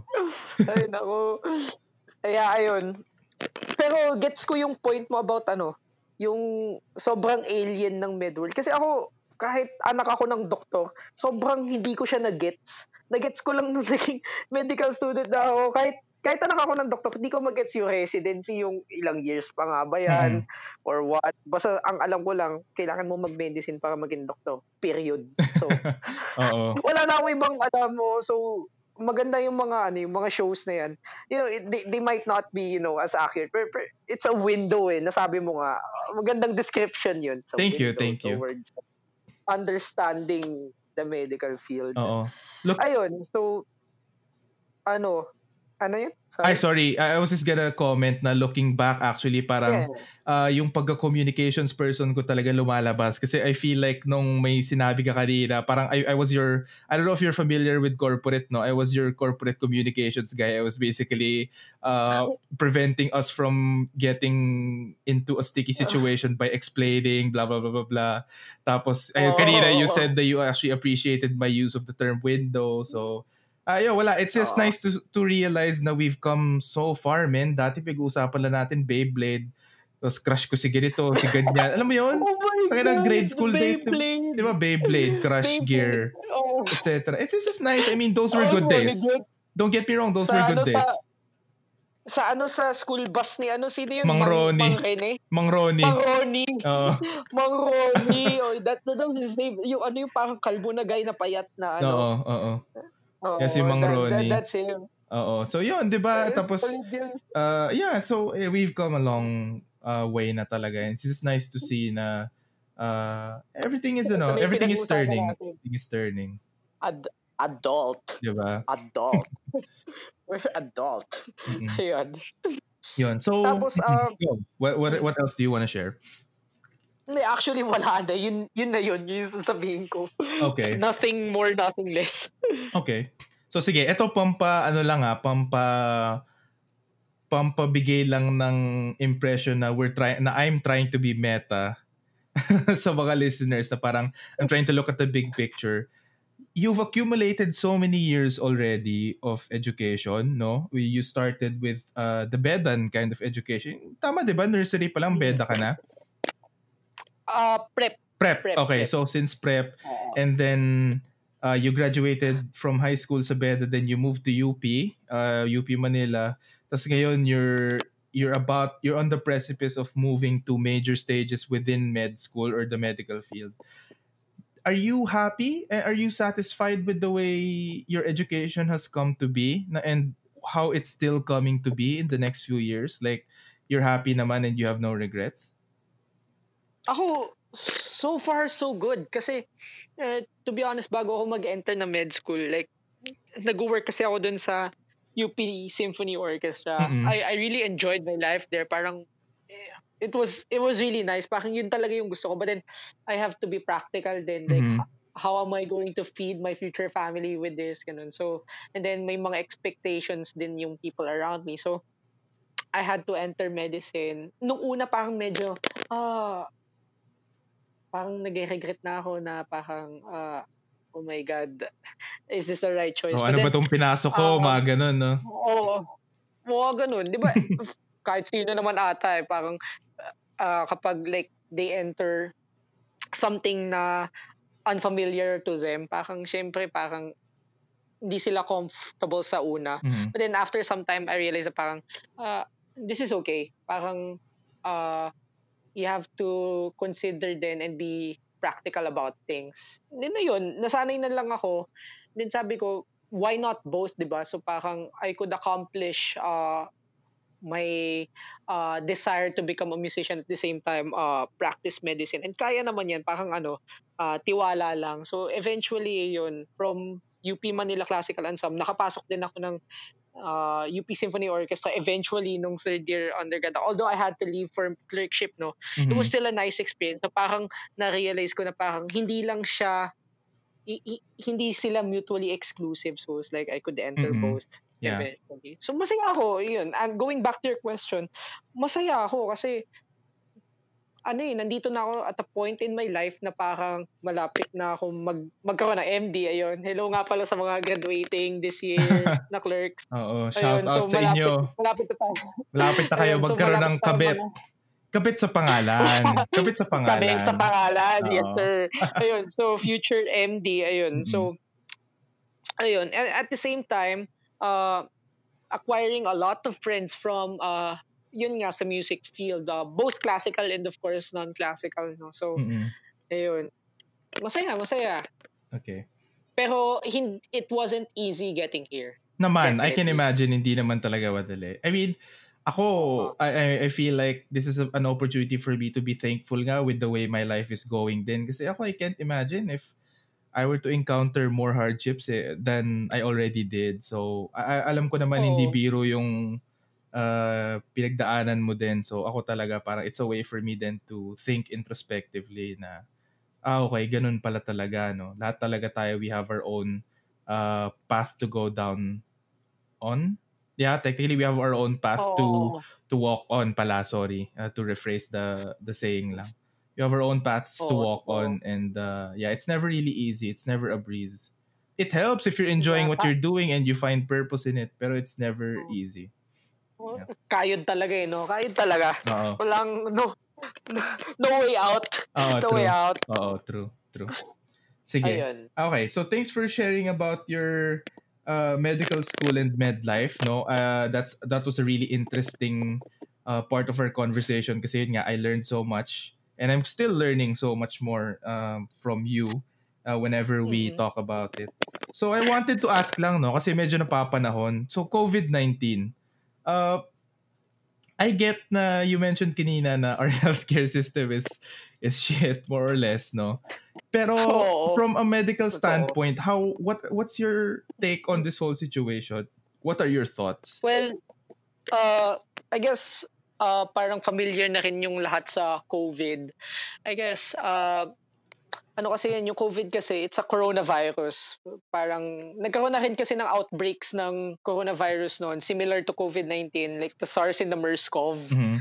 Uh, I, I think in the years 2002 and 2012 or 13, mm-hmm. I'm not sure. Basta yun. Um, uh, may mga existing protocols na kasi yung WHO for the management like what to do. And if anyone actually o- open siya sa lahat. If you go to open open who? Open w that's O P E N W H O. Mm-hmm. uh search niyo lang sa Google tapos ano you'd find you'll find everything about COVID-19. Tapos parang hindi lang siya catered for doctors, may mga catered for the general population like what to do, parang mga general primer. Mm-hmm. Pero um, ang sa akin lang, what I'd want to share here is na probably uh, hindi pa known to most people. Mm-hmm. Uh, I think uh, our healthcare system really needs a revamp talaga. Parang the Philippines, we're not prepared for this kind. Our country is not prepared for this kind of pandemic and sobrang talo tayo. Mm-hmm. Kaya if you're going to see parang yung mortality rate natin is a little higher. Well, actually hindi nga siya. It's more, it's a lot higher than other countries with regards to COVID-19. Uh, partly because, um, actually hindi ko din masabi, pero maybe understaffed. Uh, I don't know. Or pangit lang talaga yung cases na pumupunta sa atin that mm-hmm. uh, the milder cases get uh, underreported. Pero, pero um, beyond those, parang I think uh, with all things considered ngayon, dapat talaga kailangan ng revamp. I guess more budget sa healthcare system. Tapos wag maliitin yung mga sweldo ng ng healthcare workers. Oh my god, 500 pesos isang araw. Hindi ko alam kung nakita niyo yun yung ano yung yung parang uh, yung sa DOH na parang naghahanap daw sila ng volunteer oh, oh, bayaran daw ng 500 pesos yeah I saw that. Parang oh, parang wag ganun. Wag ganun. Parang ba, alam ba nila kung magkano kinikita ng isang doktor ngayon? Parang 500 oh my god. I mean ayun wala lang. Na, nainis lang ako. Yeah and, I guess yun yun lang yung Oh, ano? Hindi, hindi. I mean, I am just validating your feelings no on the whole thing. Kasi naka, oh. naka-frustrate talaga. And to think ha, na ako, I don't come from the medical field na nga. I'm just an ordinary citizen. Um, I'm a bit aware of what the musical community is doing, no? Uh, medyo up to date ako on some folks na nagre-raise ng funds to help nga uh, our frontliners ah, and etc. Yeah, yeah, meron sila. Oh, may ganong initiatives ngayon kung hindi man oh. uh, finance driven to help like donations etc it's more of uh we we understand na we're not politicians uh, at least uh, oh. this is coming from somebody na singer songwriter and aspiring oh. regular musician talaga we understand that we're not politicians we understand na we're not uh, in the in the in the field of healthcare no so uh, granted, you guys, kayo-kayo, in your respective departments, uh, you'd know what's best. Although I can't say the same for those in uh, the policy side, yung mga nasa gobyerno, no? Kasi it can be argued na medyo anlala talaga ng pagka-handle. But there are students, there are responsible, uh, there are still some responsible politicians and uh, people in office, in yeah, in public office that uh, do a good job continuously. But the point is, kami as musicians, you know, we we we're not capable of that kind of um, that kind of effect of that kind of work. So what we can do is support financially la especially yung mga masikat no? Like for example Ben and Ben uh, kahapon ba yun or two days ago? They held a live stream tapos there was an opportunity Ay, to donate uh, sa puhon.ph yata etc and then you have folks like 3D sila Dancel Danao and Dumas oo uh, uh, sila the, the legends oh, no basically may kanyang initiative din. And then you have folks like sila Raymond Manasigan uh, of Sandwich uh, Cheats na they hold their own live stream shows or uh, they record themselves as a band virtually playing together just to try and cheer up people and try to raise uh, their morale during this time. Na I think we can argue na music din kasi is is integral eh. Kasi I saw the video ah, making uh, rounds on uh, news outlets ngayon, yung may mga frontliners na kumakanta uh, sa uh, hospitals. Uh, parang may ganong practice ngayon na imaginein mo yun, no? Sobrang, eh, let's face it, the situation is, well, malala. Malala yung situation ngayon. Oh, But, malala, and malala, while we're, con- it's admirable we keep fighting, pero here we are now, we just have this moment where people are taking a break siguro or trying to cheer each, each cheer each other up with uh, the power of music. Parang nakakataba ng puso. Kasi parang, alam mo yung in terms of direct effect, wala eh. Wala tayong mako-contribute specifically to uh, kill the virus and ensure na it will not infect other people, especially those na medyo dehado, whether that's from a financial uh, context or uh, what do you call this, on a health context, no? yung mga medyo mahina immune system or yung mga walang kaya or hindi masyadong uh, privileged. But we can help in our own way. Doon ako na-inspire sa sinabi nga ni Raymond Bernasigan in one podcast he guested in Uh, sabi niya, this is what we can do eh. We can, we can, kumbaga, imaginein mo, although I hope this is okay to say, no, na hindi naman ganun ka delix na gagamitin kong metaphor yung Titanic. Example lang naman, um, uh, yung power ng music in relation to Titanic, yung movie at least, or I assume siguro, no, even back when it was sinking for real, uh, many years ago, everybody was going to the lifeboats. Yung mga musicians tumutugtog pa rin. Oo. Alam mo yun? Like parang Oo. I remember the infamous scene. Oo, kasi I remember I remember seeing that as a child, yung movie na yun. Tapos parang na-curious ako eh na, ha, lahat sila nagpapanik na si Leonardo DiCaprio nagtatry na mag-escape, etc. and the other characters. Pero sila tumutugtog pa rin. Alam mo yung parang sabi ko, shit, okay ah. Parang it, it reminds me lang of uh, that moment, Titanic. itong current situation. Yeah. Actually, oo nga, no, parang gandang, gandang analogy. Hindi ko naisip yun ah. Oo nga, nga, tama, tama, tama. Diba, na, kami, na tayo, and oh, I'll, I'll include you, no, kahit you're also part of the healthcare sector. Anyone oh. who's capable of anything musical, uh, especially those who are truly passionate about the craft, no, we are now more than ever the musicians, the violinists, the string players on the Titanic whether sige you want you want you want to say in the movie or in real life back then yun tayo that's our role ngayon. Or if it's not if you don't agree with me na it's our role it can be our role ngayon na we can provide comfort to people. Kasi alam mo hindi totoo totoo yan. Tama naman. Grabe nakaka-anxious nakaka-worry. I know na ang overall uh kumbaga the official statement is that around April 13 12 14 ba? Mm. around that time ililift na natin yung quarantine. Pero the cases continue to balloon. You can even uh, argue na exponential yung growth eh, 'di ba? So parang uh, I don't think uh, personally ah, just weighing in, eh, medyo unfe- hindi siguro ganoon ka feasible if we are to lift the quarantine. Siguro we would have to extend it. And while I appreciate some people saying na uh, we just need to hold on and take care of each other. Uh, the situ- we will beat this together. Yung iba kasi tone deaf talaga eh, na parang uh, dinidisregard yung struggles ng mga kababayan natin na walang-wala. Alam mo yon na parang...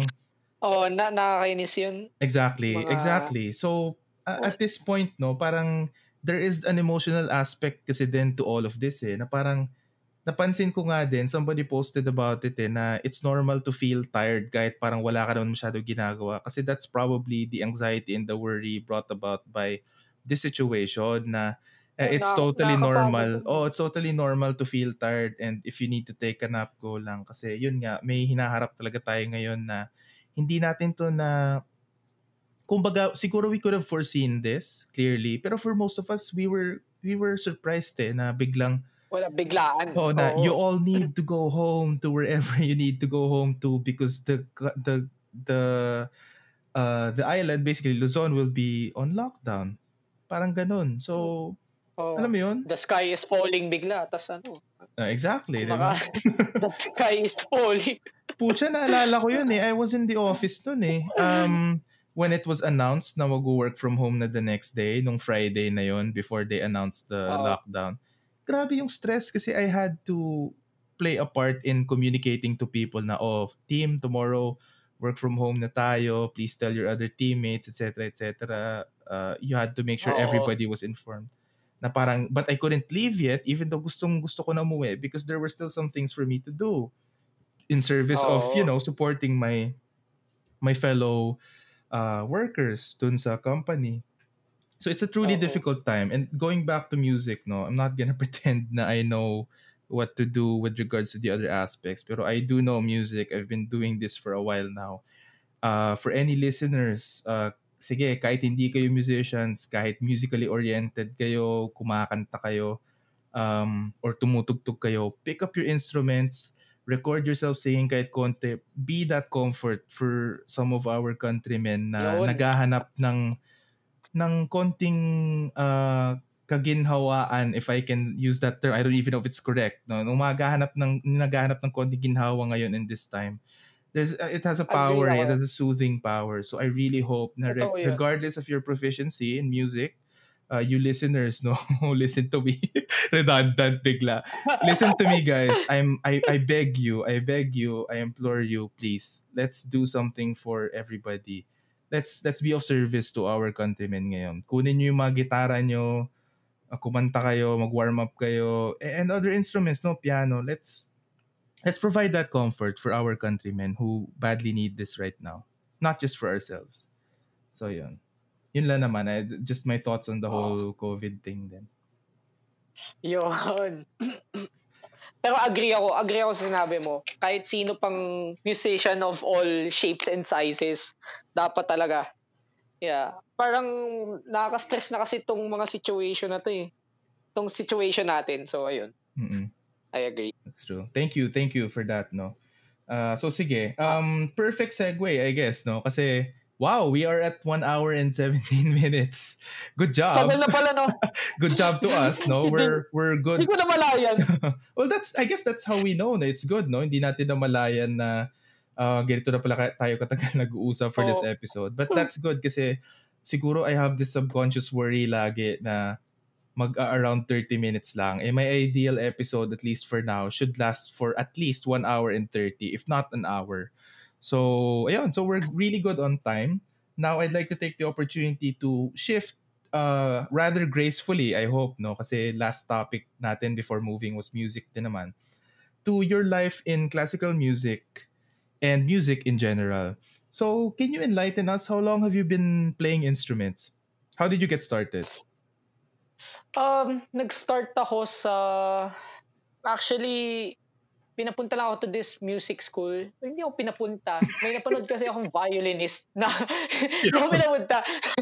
Ay, mag-isa ako. O, sige, pumunta ka doon. Baka, ano, ilan lang, six years old, tas pumunta ka doon. Maglakad ka sa may, ano, sa may, ano to, Seaton. Tiklado ba to? ano, oh, sa tiklado eh. Sa tiklado ko nag ano. Mm-hmm. Na, na, oh, sa tiklado ko. Tapos, ah, uh, Bale, may nakita kasi ako nagva-violin. May orchestra na show yun eh. Tapos, ah, uh, hindi ako naman na bring up ko. Six years old me ah. Mm-hmm. Six year old me, I told my mom na, eh, mama, parang gusto kong tumugtog sa ano. Tapos, ayun. Eventually, pumunta kami sa tiklado nga kasi nakita na laki-laki na ang nakapaskil doon eh. Mm-hmm. Music school. Eh. Di, enroll naman ako. Tapos, uh, nung pumunta kami doon, sinabi sa akin, ah, hindi po kami tumatanggap ng 6 years old and below. Sakto 6 years old ako. Sabi, tapos ano pa, ang sinabi ng mama ko, 7 ako. 7 pala siya. 7 pala siya. Tapos wala nang magawa yung ano, yung si Miss Amor, that teacher, no, and super thanks to her kasi siya yung gateway ko to all of this eh. Ayun, uh, tinanggap niya na lang ako eventually and sobrang shitty ko. Ayun. That was uh, six years old. So, mga prep, grade 1, mga ganon. Mm-hmm. And then, ayun. Uh, what was it, what was your question again? Parang, so how, how did I get into music, right? Mm-hmm. So yeah, that's that basically answers it. Pero I also want mm-hmm. to explore the journey kasi what most people fail to realize is ito ha, napansin ko lang naman, humble observation ko lang naman to.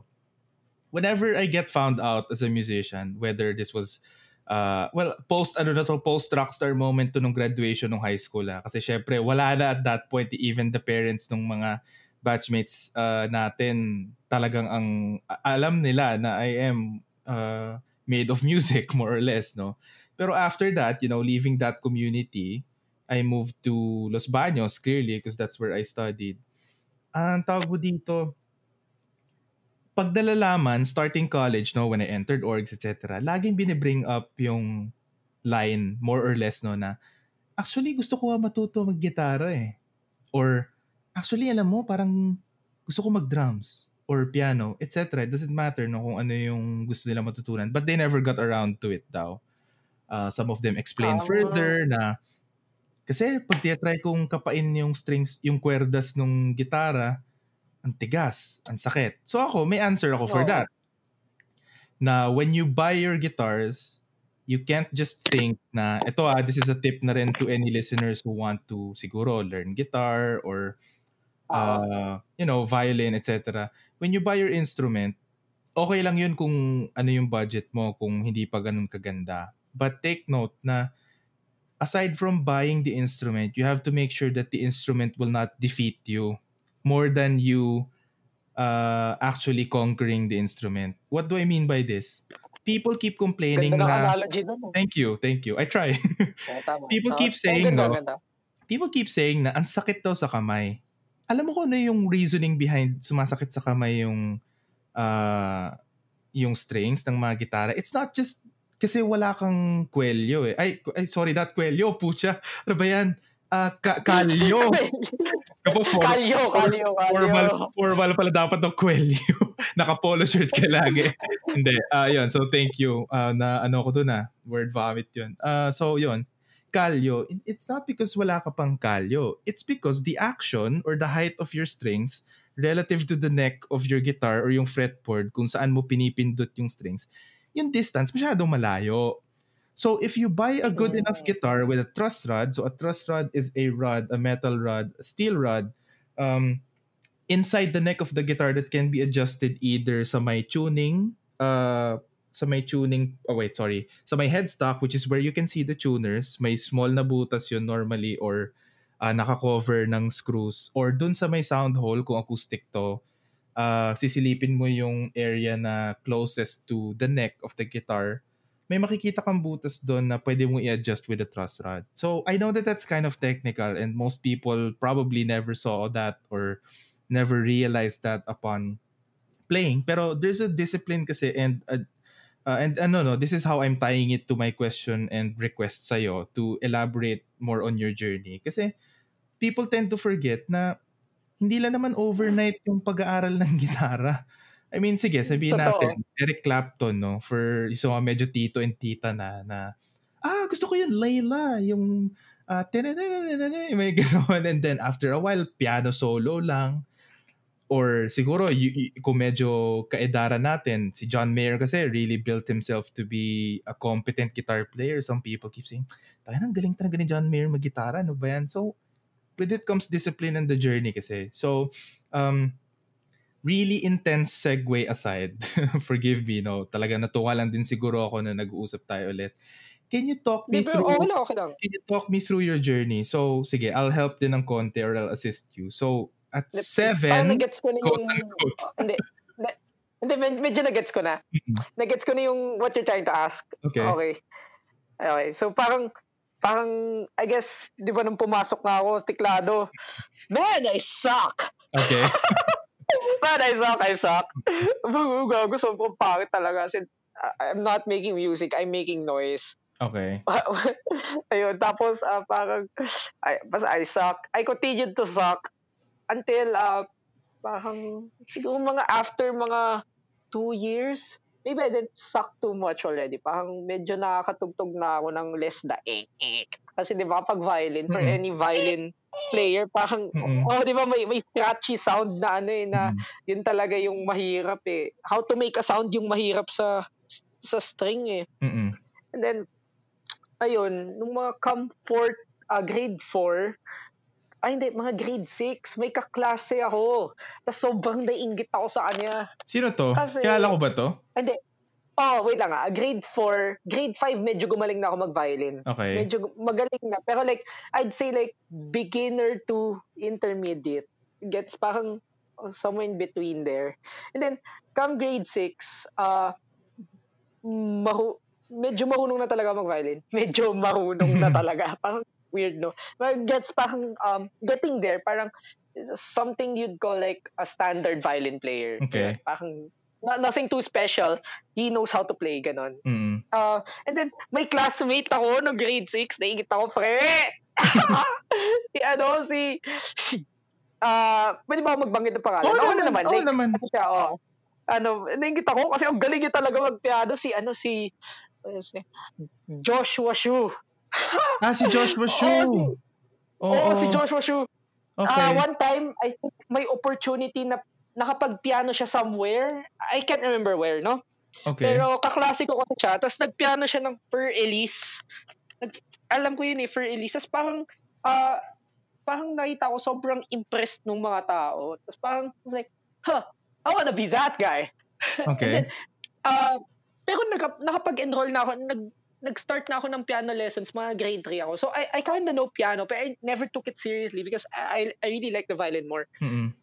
Tapos, uh, so, ayun, medyo sineryoso ko na yung piano, piano lessons ko noon. Pero like, sakto lang, saktong serious lang. And then, after some time, na-realize ko nung mga nasa first year, second year high school ako, na parang, it's not me anymore. Yung yung piano teacher ko yung problema. Like okay. I noticed na parang hindi kami puma hindi kami like nagpo-progress to the more difficult pieces. Parang na, nasa stagnate yung skill ko sa ganun lang sa mga grade 1 na Mm-mm. stuff. So what I said, uh, I told my mom, you know, fuck this, ah, uh, hindi na ako, oh, hindi na ako, hindi na ako magpa-piano lesson. I'm going to, you know what, I'm just gonna study on my own. Yun. Okay. Doon ko binitawan yung, doon ko binitawan yung piano lessons ko. At saka yung, I think, violin lessons ko, medyo nag-stop na rin ako kasi wala na akong time. Tsaka mm-hmm. medyo confident na ako nun eh. Sabi ko, shit, gusto ko talaga gumaling magpiano. Eh, you know, to get the chicks. to get the chick. Sabi ko, sige na nga, sige na. Okay, so, bin, ano, tatanda ko nun eh. Ang pangalan niya, uh, i-hide natin sa pangalan na Mrs. Bonus. Puta, ano, sino si Mrs. Bonus? yung teacher mo? si Mrs. Oh, yung teacher ko, si Mrs. Bonus. Yung Mrs. Bonus yung ano, yung teacher ko. Tapos ano, pupunta siya sa bahay, tinuturuan kami tatlong magkapatid. Mm-hmm. Ako, nag-quit na ako magpiano. Tapos yung kapatid ko, nag-aaral pa. So, habang nag-aaral sila, like, kakadating pa lang ano, bago pa dumating yung teacher pala na yun, nagpa-practice na ako, mm-hmm. ganon. Tapos, uh, eventually, natuto ko mag, uh, sabi ko, hey, uh, you know, chicks these days, they like uh, they like chords and arpeggios. I'm gonna play chord and arpeggios. Mm. And then I was like, okay, so natuto na ako ng mga basic at saka mahilig pala yung mga yung yung batch natin sa mga pop stuff. So I was like, okay, I'm going to learn pop stuff. Mm-hmm. I'm to stay away from the classical and learn pop stuff and focus on the piano. And then eventually, ayun nga, natuto ko. Tapos eventually, di ba, um, naghahatakan na tayo sa mga bands, ganun. Mm-hmm eventually, nung fourth year, sumabak tayo. Fourth year yun, di ba? Fourth yeah, year. fourth year, Tama, fourth diba? year. Yeah, fourth year. Fourth year, oh, sumabak tayo sa Battle of the Bands and lo and behold, the champion! Ayun, mga mga kista ng bayan. Uh, Ayun, yun talaga good memories kasi lagi ko kinikwento yun eh. naman. Nabi-bring up I bring up yung pangalan ko eh, kasi I, I had this good friend no, si Daniel no. Talaga rock talaga kami doon. As in, nagpa-prefer kami. Tapos may mga videos kasi tayo sa Facebook, ah, sa YouTube noon eh. Oo. Yung mga luma na, I'm sorry to say, ah, sobrang pangit ng quality pero nung video, pero men, alam mo yung kahit ganun na-immerse ko pati yung sarili ko na shit, I was Oo. in that moment. Yeah. In that moment, we felt awesome. Oo. We felt awesome. You remember you remember where you were eh, at least from our point of view no we were on that stage we remember i'm sure exactly where we were what we were doing noon uh, listeners Oo. by the way ah, ganito kalupit well i'm not gonna sell myself nor the band i'm gonna sell the rest of the band at another time pero uh, let me sell Deo to you right now on why what on what exactly i meant by sobrang lupit there was a point and i shit you not listen to me carefully ah totoo to nangyari to. Deo will confirm, other people in the band will confirm, people who watched it and still remember will confirm that this actually happened. Deo played a song naka-blindfold. I personally blindfolded him during oo, before we played the first eh. first song yata yun, no? Everlong. Oo, oh, eh, n- n- ah, hindi, hindi, hindi. Sa second song, sa ah, Beat It, Beat It natin ginawa yun. Beat it. Naka Beat ano ka, It naka sa naka blindfold ka sa Beat It. Oh, yung blindfold. Oh, sobra Before solid. before I brought on Kyle, 'di ba? Tama. oh, as a nag, guest. nag, grab. Ang wild ng crowd nun, boy. Yeah, as in they were like they were like, "Oh my god." As in parang WWE yun shit eh, yung energy. As in they were like, "Holy shit, what the hell is he gonna do?" Eh, I suddenly showed them na I'm gonna do something, parang ganun.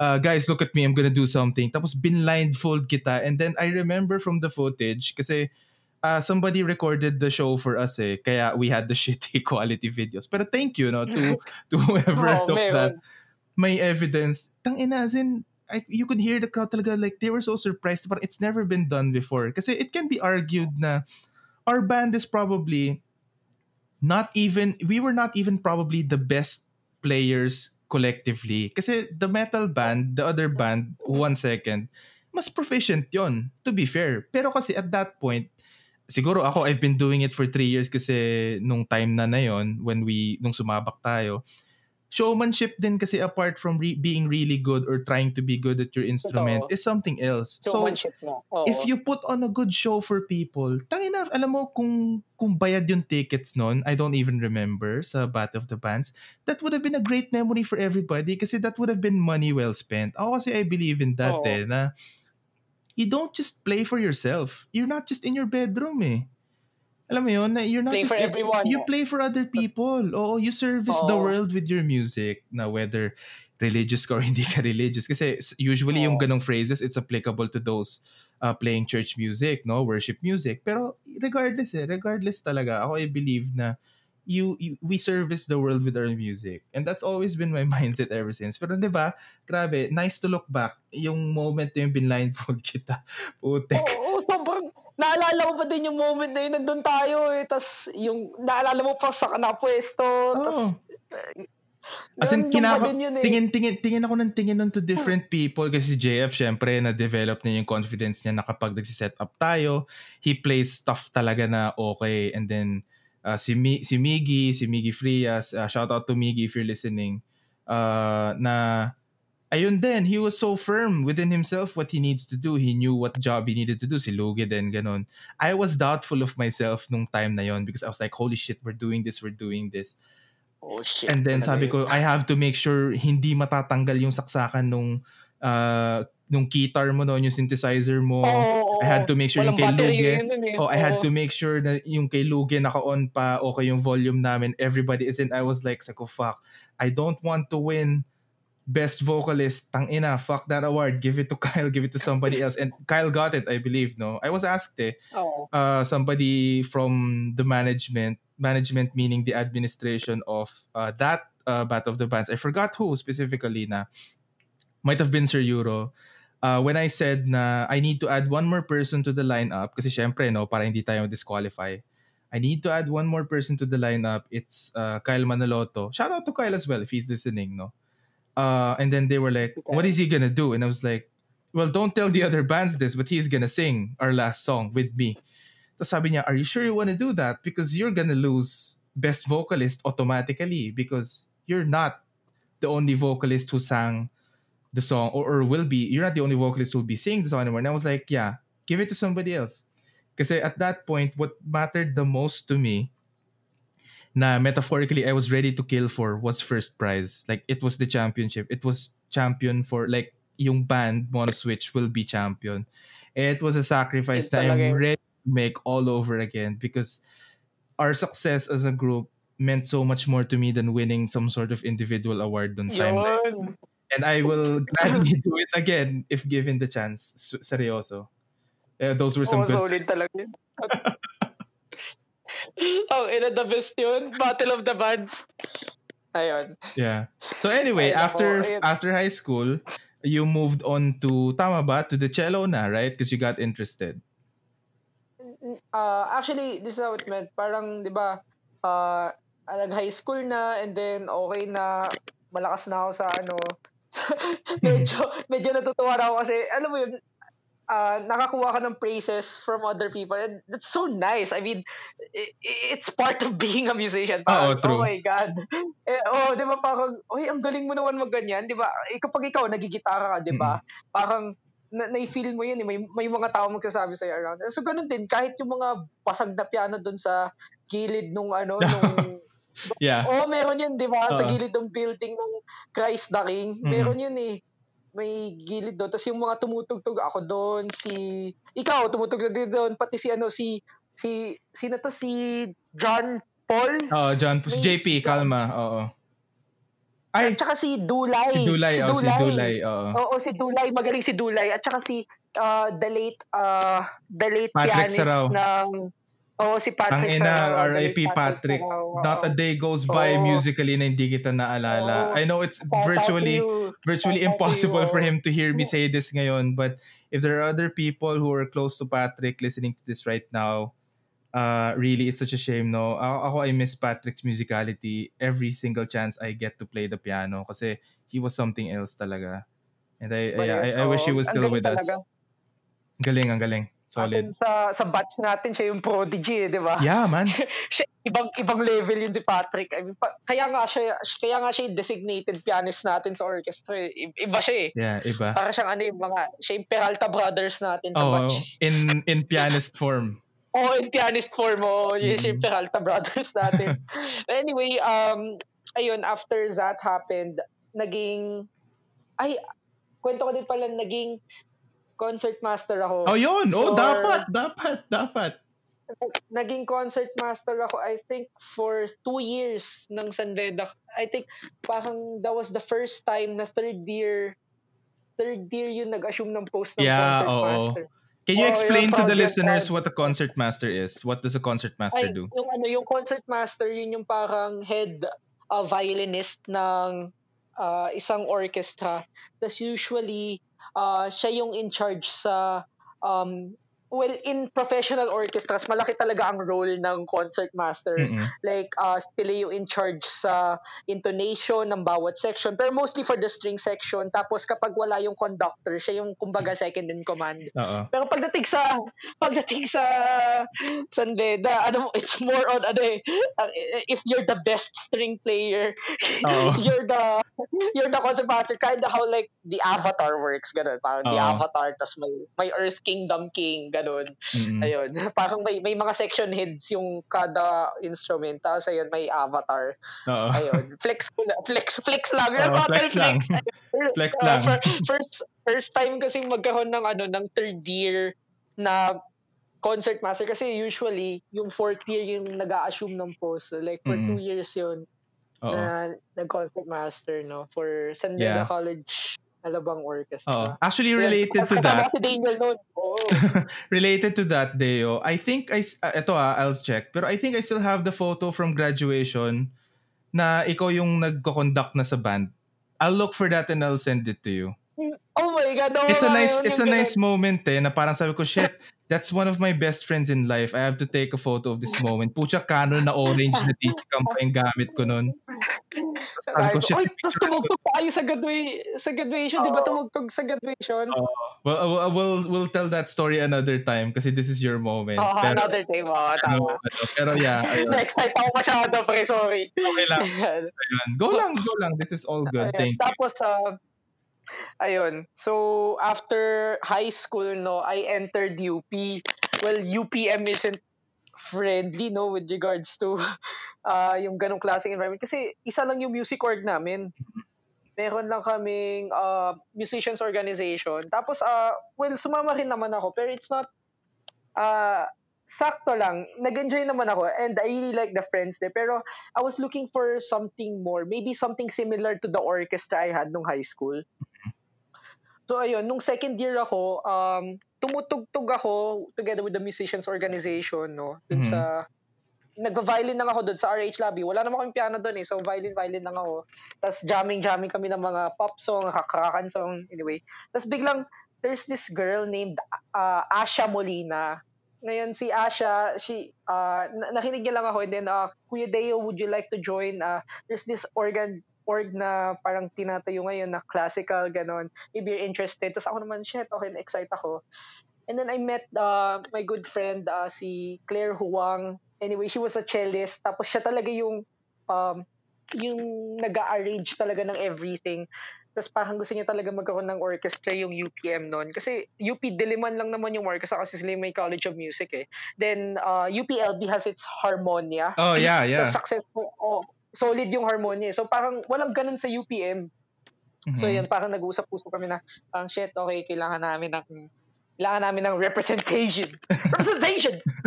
Tapos, ayun, sabi ni Claire, okay, okay. Uh, Chi- Chinese yun eh, Taiwanese na really good friend. Tapos, na English, English siya.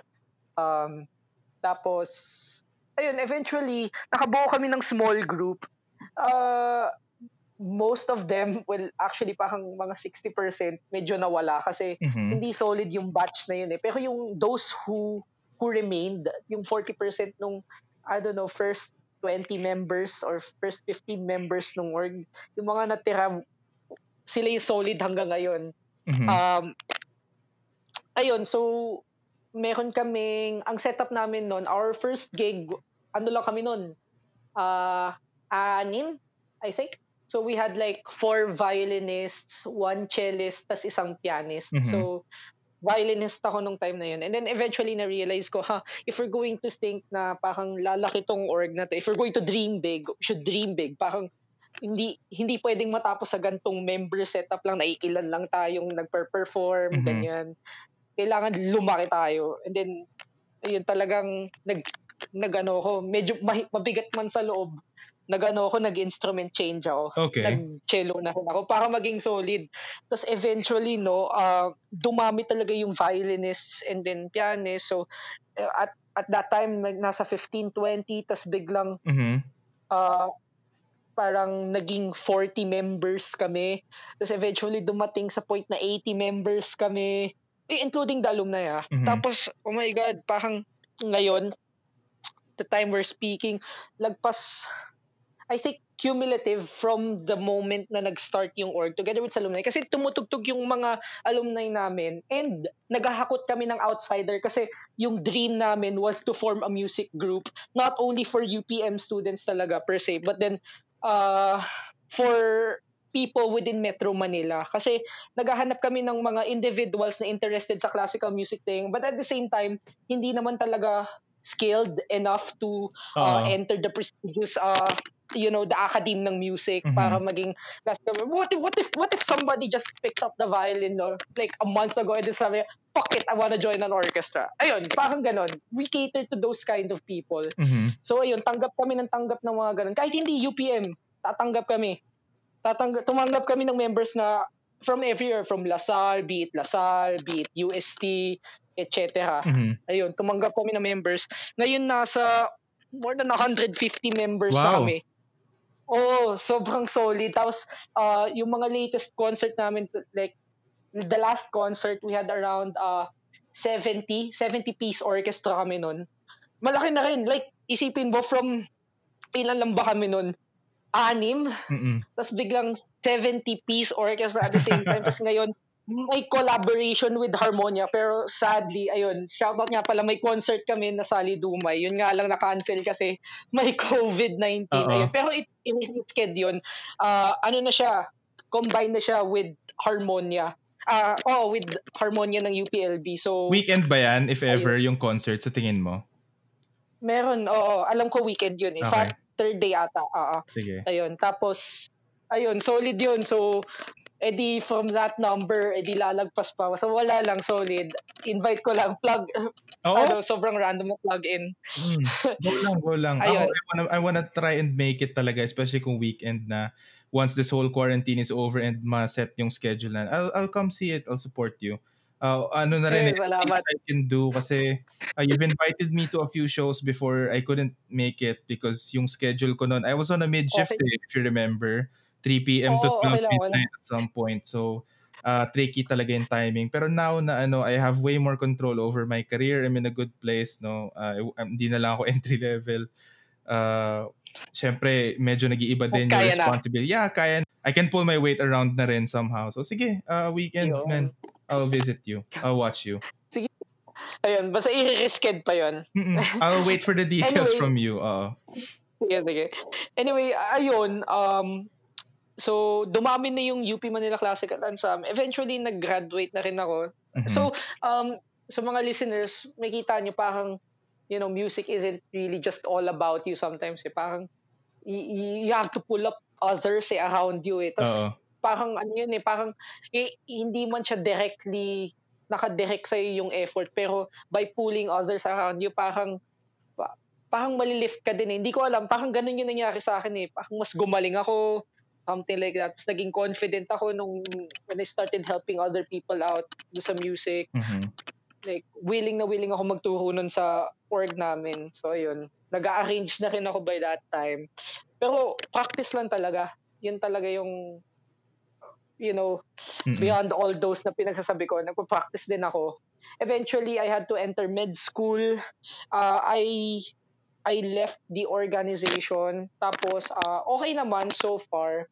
But then, there was this one time na walang, walang, walang rep, walang papalit sa present execom nung mga nasa third year med school na ako. So, actually, hinayaan ko na sila yun nung nasa med school na ako. Pero, sumasama ako nung concerts nila. But then, nung third year ako, mag, uh, incoming fourth year, ay, second year, incoming third year rather, um, walang papalit na execom dun sa present sa execom nung second year ako. So, so sabi ko, o oh, sige, tatakbo akong execom ng UP Manila Classical Ensemble kahit alumni na ako. Kasi wala namang, hindi naman siya bawal sa amin, no? Mm-hmm. So yun, uh, sumama ako and then at the same time, sobrang na-pressure ako kasi pre, biruin mo, third year medical student ako. Mm-hmm. Tapos, Tang ina third year, i- i- technically yun yung last classroom year mo. I- ibig sabihin, sobrang hirap na ng topics nyo. Mm-hmm. Uh, at the same time, execom ako ng UP Manila Classical Ensemble. So, I had to do administrative stuff, plan stuff. Nag-arrange pa ako ng pyesa kasi tang ina, gusto ko lahat ng pyesa natutugtog ng lahat ng members. So, parang nile-level ko yan. Oh, yung section na to may mga may hinang players. So, I'll, I'll probably give them easier parts, ganun. Mm-hmm binabalance. At the same time, ano ako, member ako ng, nakapasok ako, pack shit, may nakita akong auditions, UP Symphony Orchestra, putang ina, looking for members. So parang everyone daw, from Diliman to Manila, to Visayas, to Baguio, Mindanao, whatever, naghahanap sila. Mm. Sabi ko, fuck shit, paano ako makapasok nito? Eh, ano lang naman ako, hindi naman ako kagalingan. Tapos, hindi naman ako college of music. Pero sige, ang sabi kasi, mag ano daw, either pumunta daw sa UP Diliman College of Music talaga, tapos mag-auditions. Or mag-send ng video na ano, with your one fast piece and one slow piece. Mm-hmm. Ako sabi ko, sige, try lang natin. Ako, video-video naman ako ng inang pangit. lo and behold, lo and behold, boy, nakapasok ako. sabi, eh, pa, yung, yung pagtatalong ko, parang, parang yung pumasa ako sa UP sa field. oh, ganun na ganun na sin na, sobrang ano eh. Kaso nakakatakot kasi nasa condo ko nun, eh. baka tumalon ako sa bita. ah! Jesus! Ayun, so, ayun, sabi ko, pumasa ako. Sabi ko, shit! Okay, so, ano nang gagawin ko? Anyway, mabigat talaga yung load. Tapos, nung pumasok pa ako ng uh, ah, UP Symphony Orchestra, inisip ko, ah, baka madali lang naman yung mga pyesa kasi ano eh, parang inintindi nila na parang may mga outsiders sila mm. na hindi naman college of music. Tapos, punyita, binigay sa amin, ano, ano to, yung, uh, the nutcracker na suit, the nutcracker suit, basta lahat yun, parang six suits yun, parang, when you say suit, parang, uh, parang subsegment ng mm-hmm. one big song. So, ayun, sunod-sunod yon And then, nagtataka ako, but nung tumugtog na, parang sabay-sabay na lahat. Oh my God, parang nabasa na nila to. Tapos parang, oh my God, hindi, mabilis lang pala. Akala ko nabasa na nila. Yung pala mabilis lang sila magbasa. Tapos parang ako parang, sobrang illiterate ko naman. Ako, ang bagal ko magbasa notes. Teka lang ha, isa isa isa isa, isa.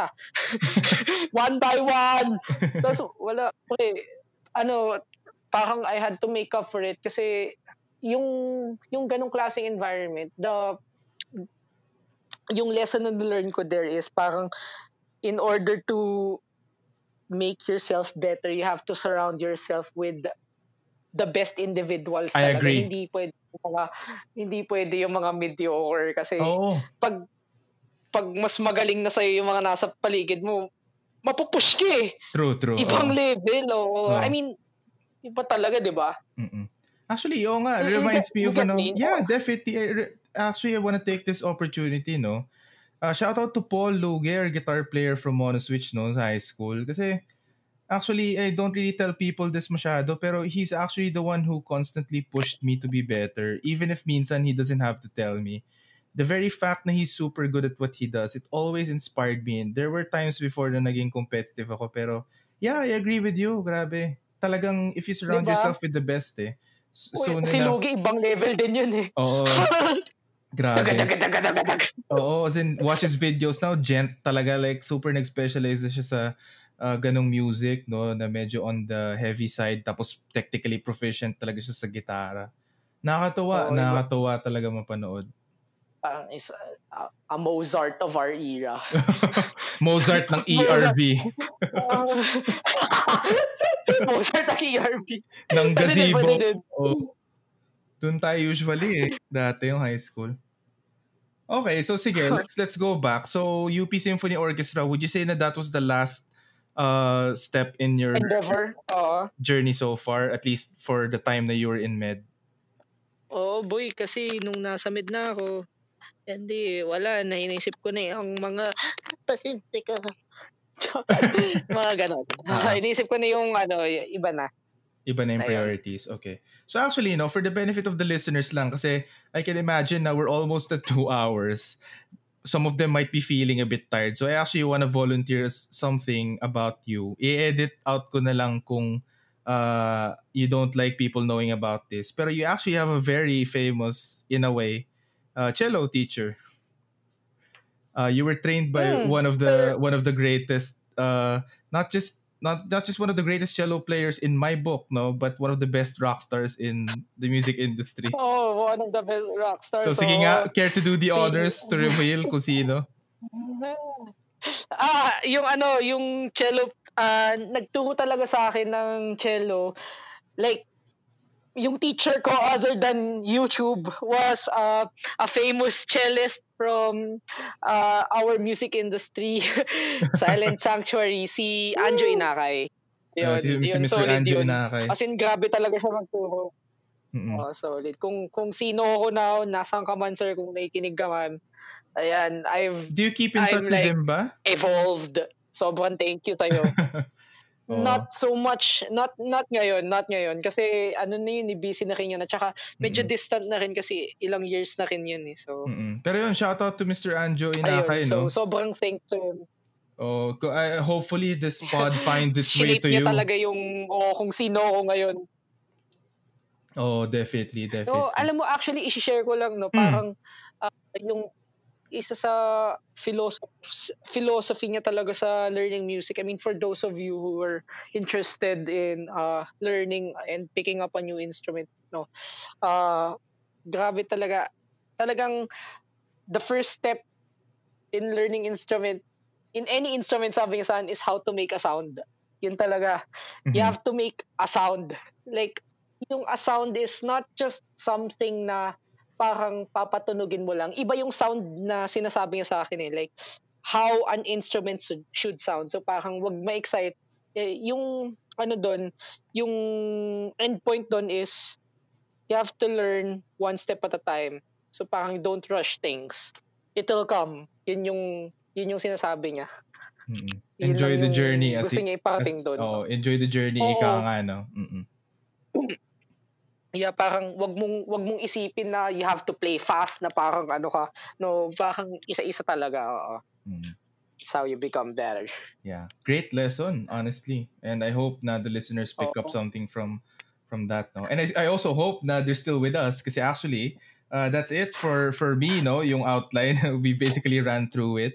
Deo, maraming salamat ulit sorry, sa pagpapa-unlock. O hindi, ba't ka nagsasorry? Wait lang, ba't ka sorry? yes. Kasi sobrang natagalan na sa O hindi, you know what? Oh my God.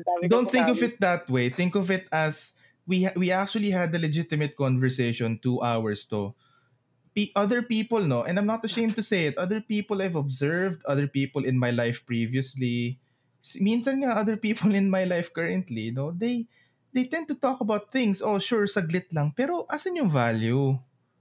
Alam mo yun, so ako, ito, itong almost two hours na, I'm not, I'm not patronizing you, I'm just explaining na ako, walang, walang issue yun okay. kung almost two hours tayo. Please, I hope you never feel like you have to apologize kasi this is actually a, a gift, no? I, I'm, kumbaga parang gift mo na rin to sa akin na you agreed. Kumbaga really, thank you Deo salamat, for, sir, salamat. thank you for accommodating the request. Maraming salamat. As I said, sa pagpapa-unlock. I really love that word eh, kaya ulit-ulit ko. Pero yon I'm so, I'm so grateful um, sabihin yes, na rin kita Thank- ahead, um, for future episodes, I hope I can still have you on board. I know na your avail- your availability might be an issue kasi of course no um uh, alam mo na you have your own oh, life then and no pero hopefully hopefully uh, we get to do this again. Tas uh, sana may ibang guests din nakasama so you can share uh, solid thoughts. solid. oh kasi that's that's my plan for the pod then eventually. So yun maraming salamat. Shit. okay. Oh. okay So, yun. Sana na-excite ka din with that thought. Gawan mo rin ng paraan. Pero yun. Oo naman. Mm-mm. Lakas ka sa akin, boy. Ah, good to know. Maraming salamat. And it's been such a good ride with you. One of my closest friends in life, no? And uh, yeah, marami pa tayong pagdadaanan ng mga experiences. Pero I hope you know na you can just talk to me kapag ano, kapag, uh, yeah, for anything basically. Dito lang ako. Okay, thank you din, yeah. Daniel, at saka sa listeners ng show. Ayan, sana hindi kayo, ayan, sana nag-enjoy kayo pala, ayun, sa show, Oo. sa show natin tonight. Oh, I'm sure, I'm sure naman. Sige. So sige, I'll close it off. So that was the spin-off with DJ Galvan. Uh, see you guys soon in the next episode.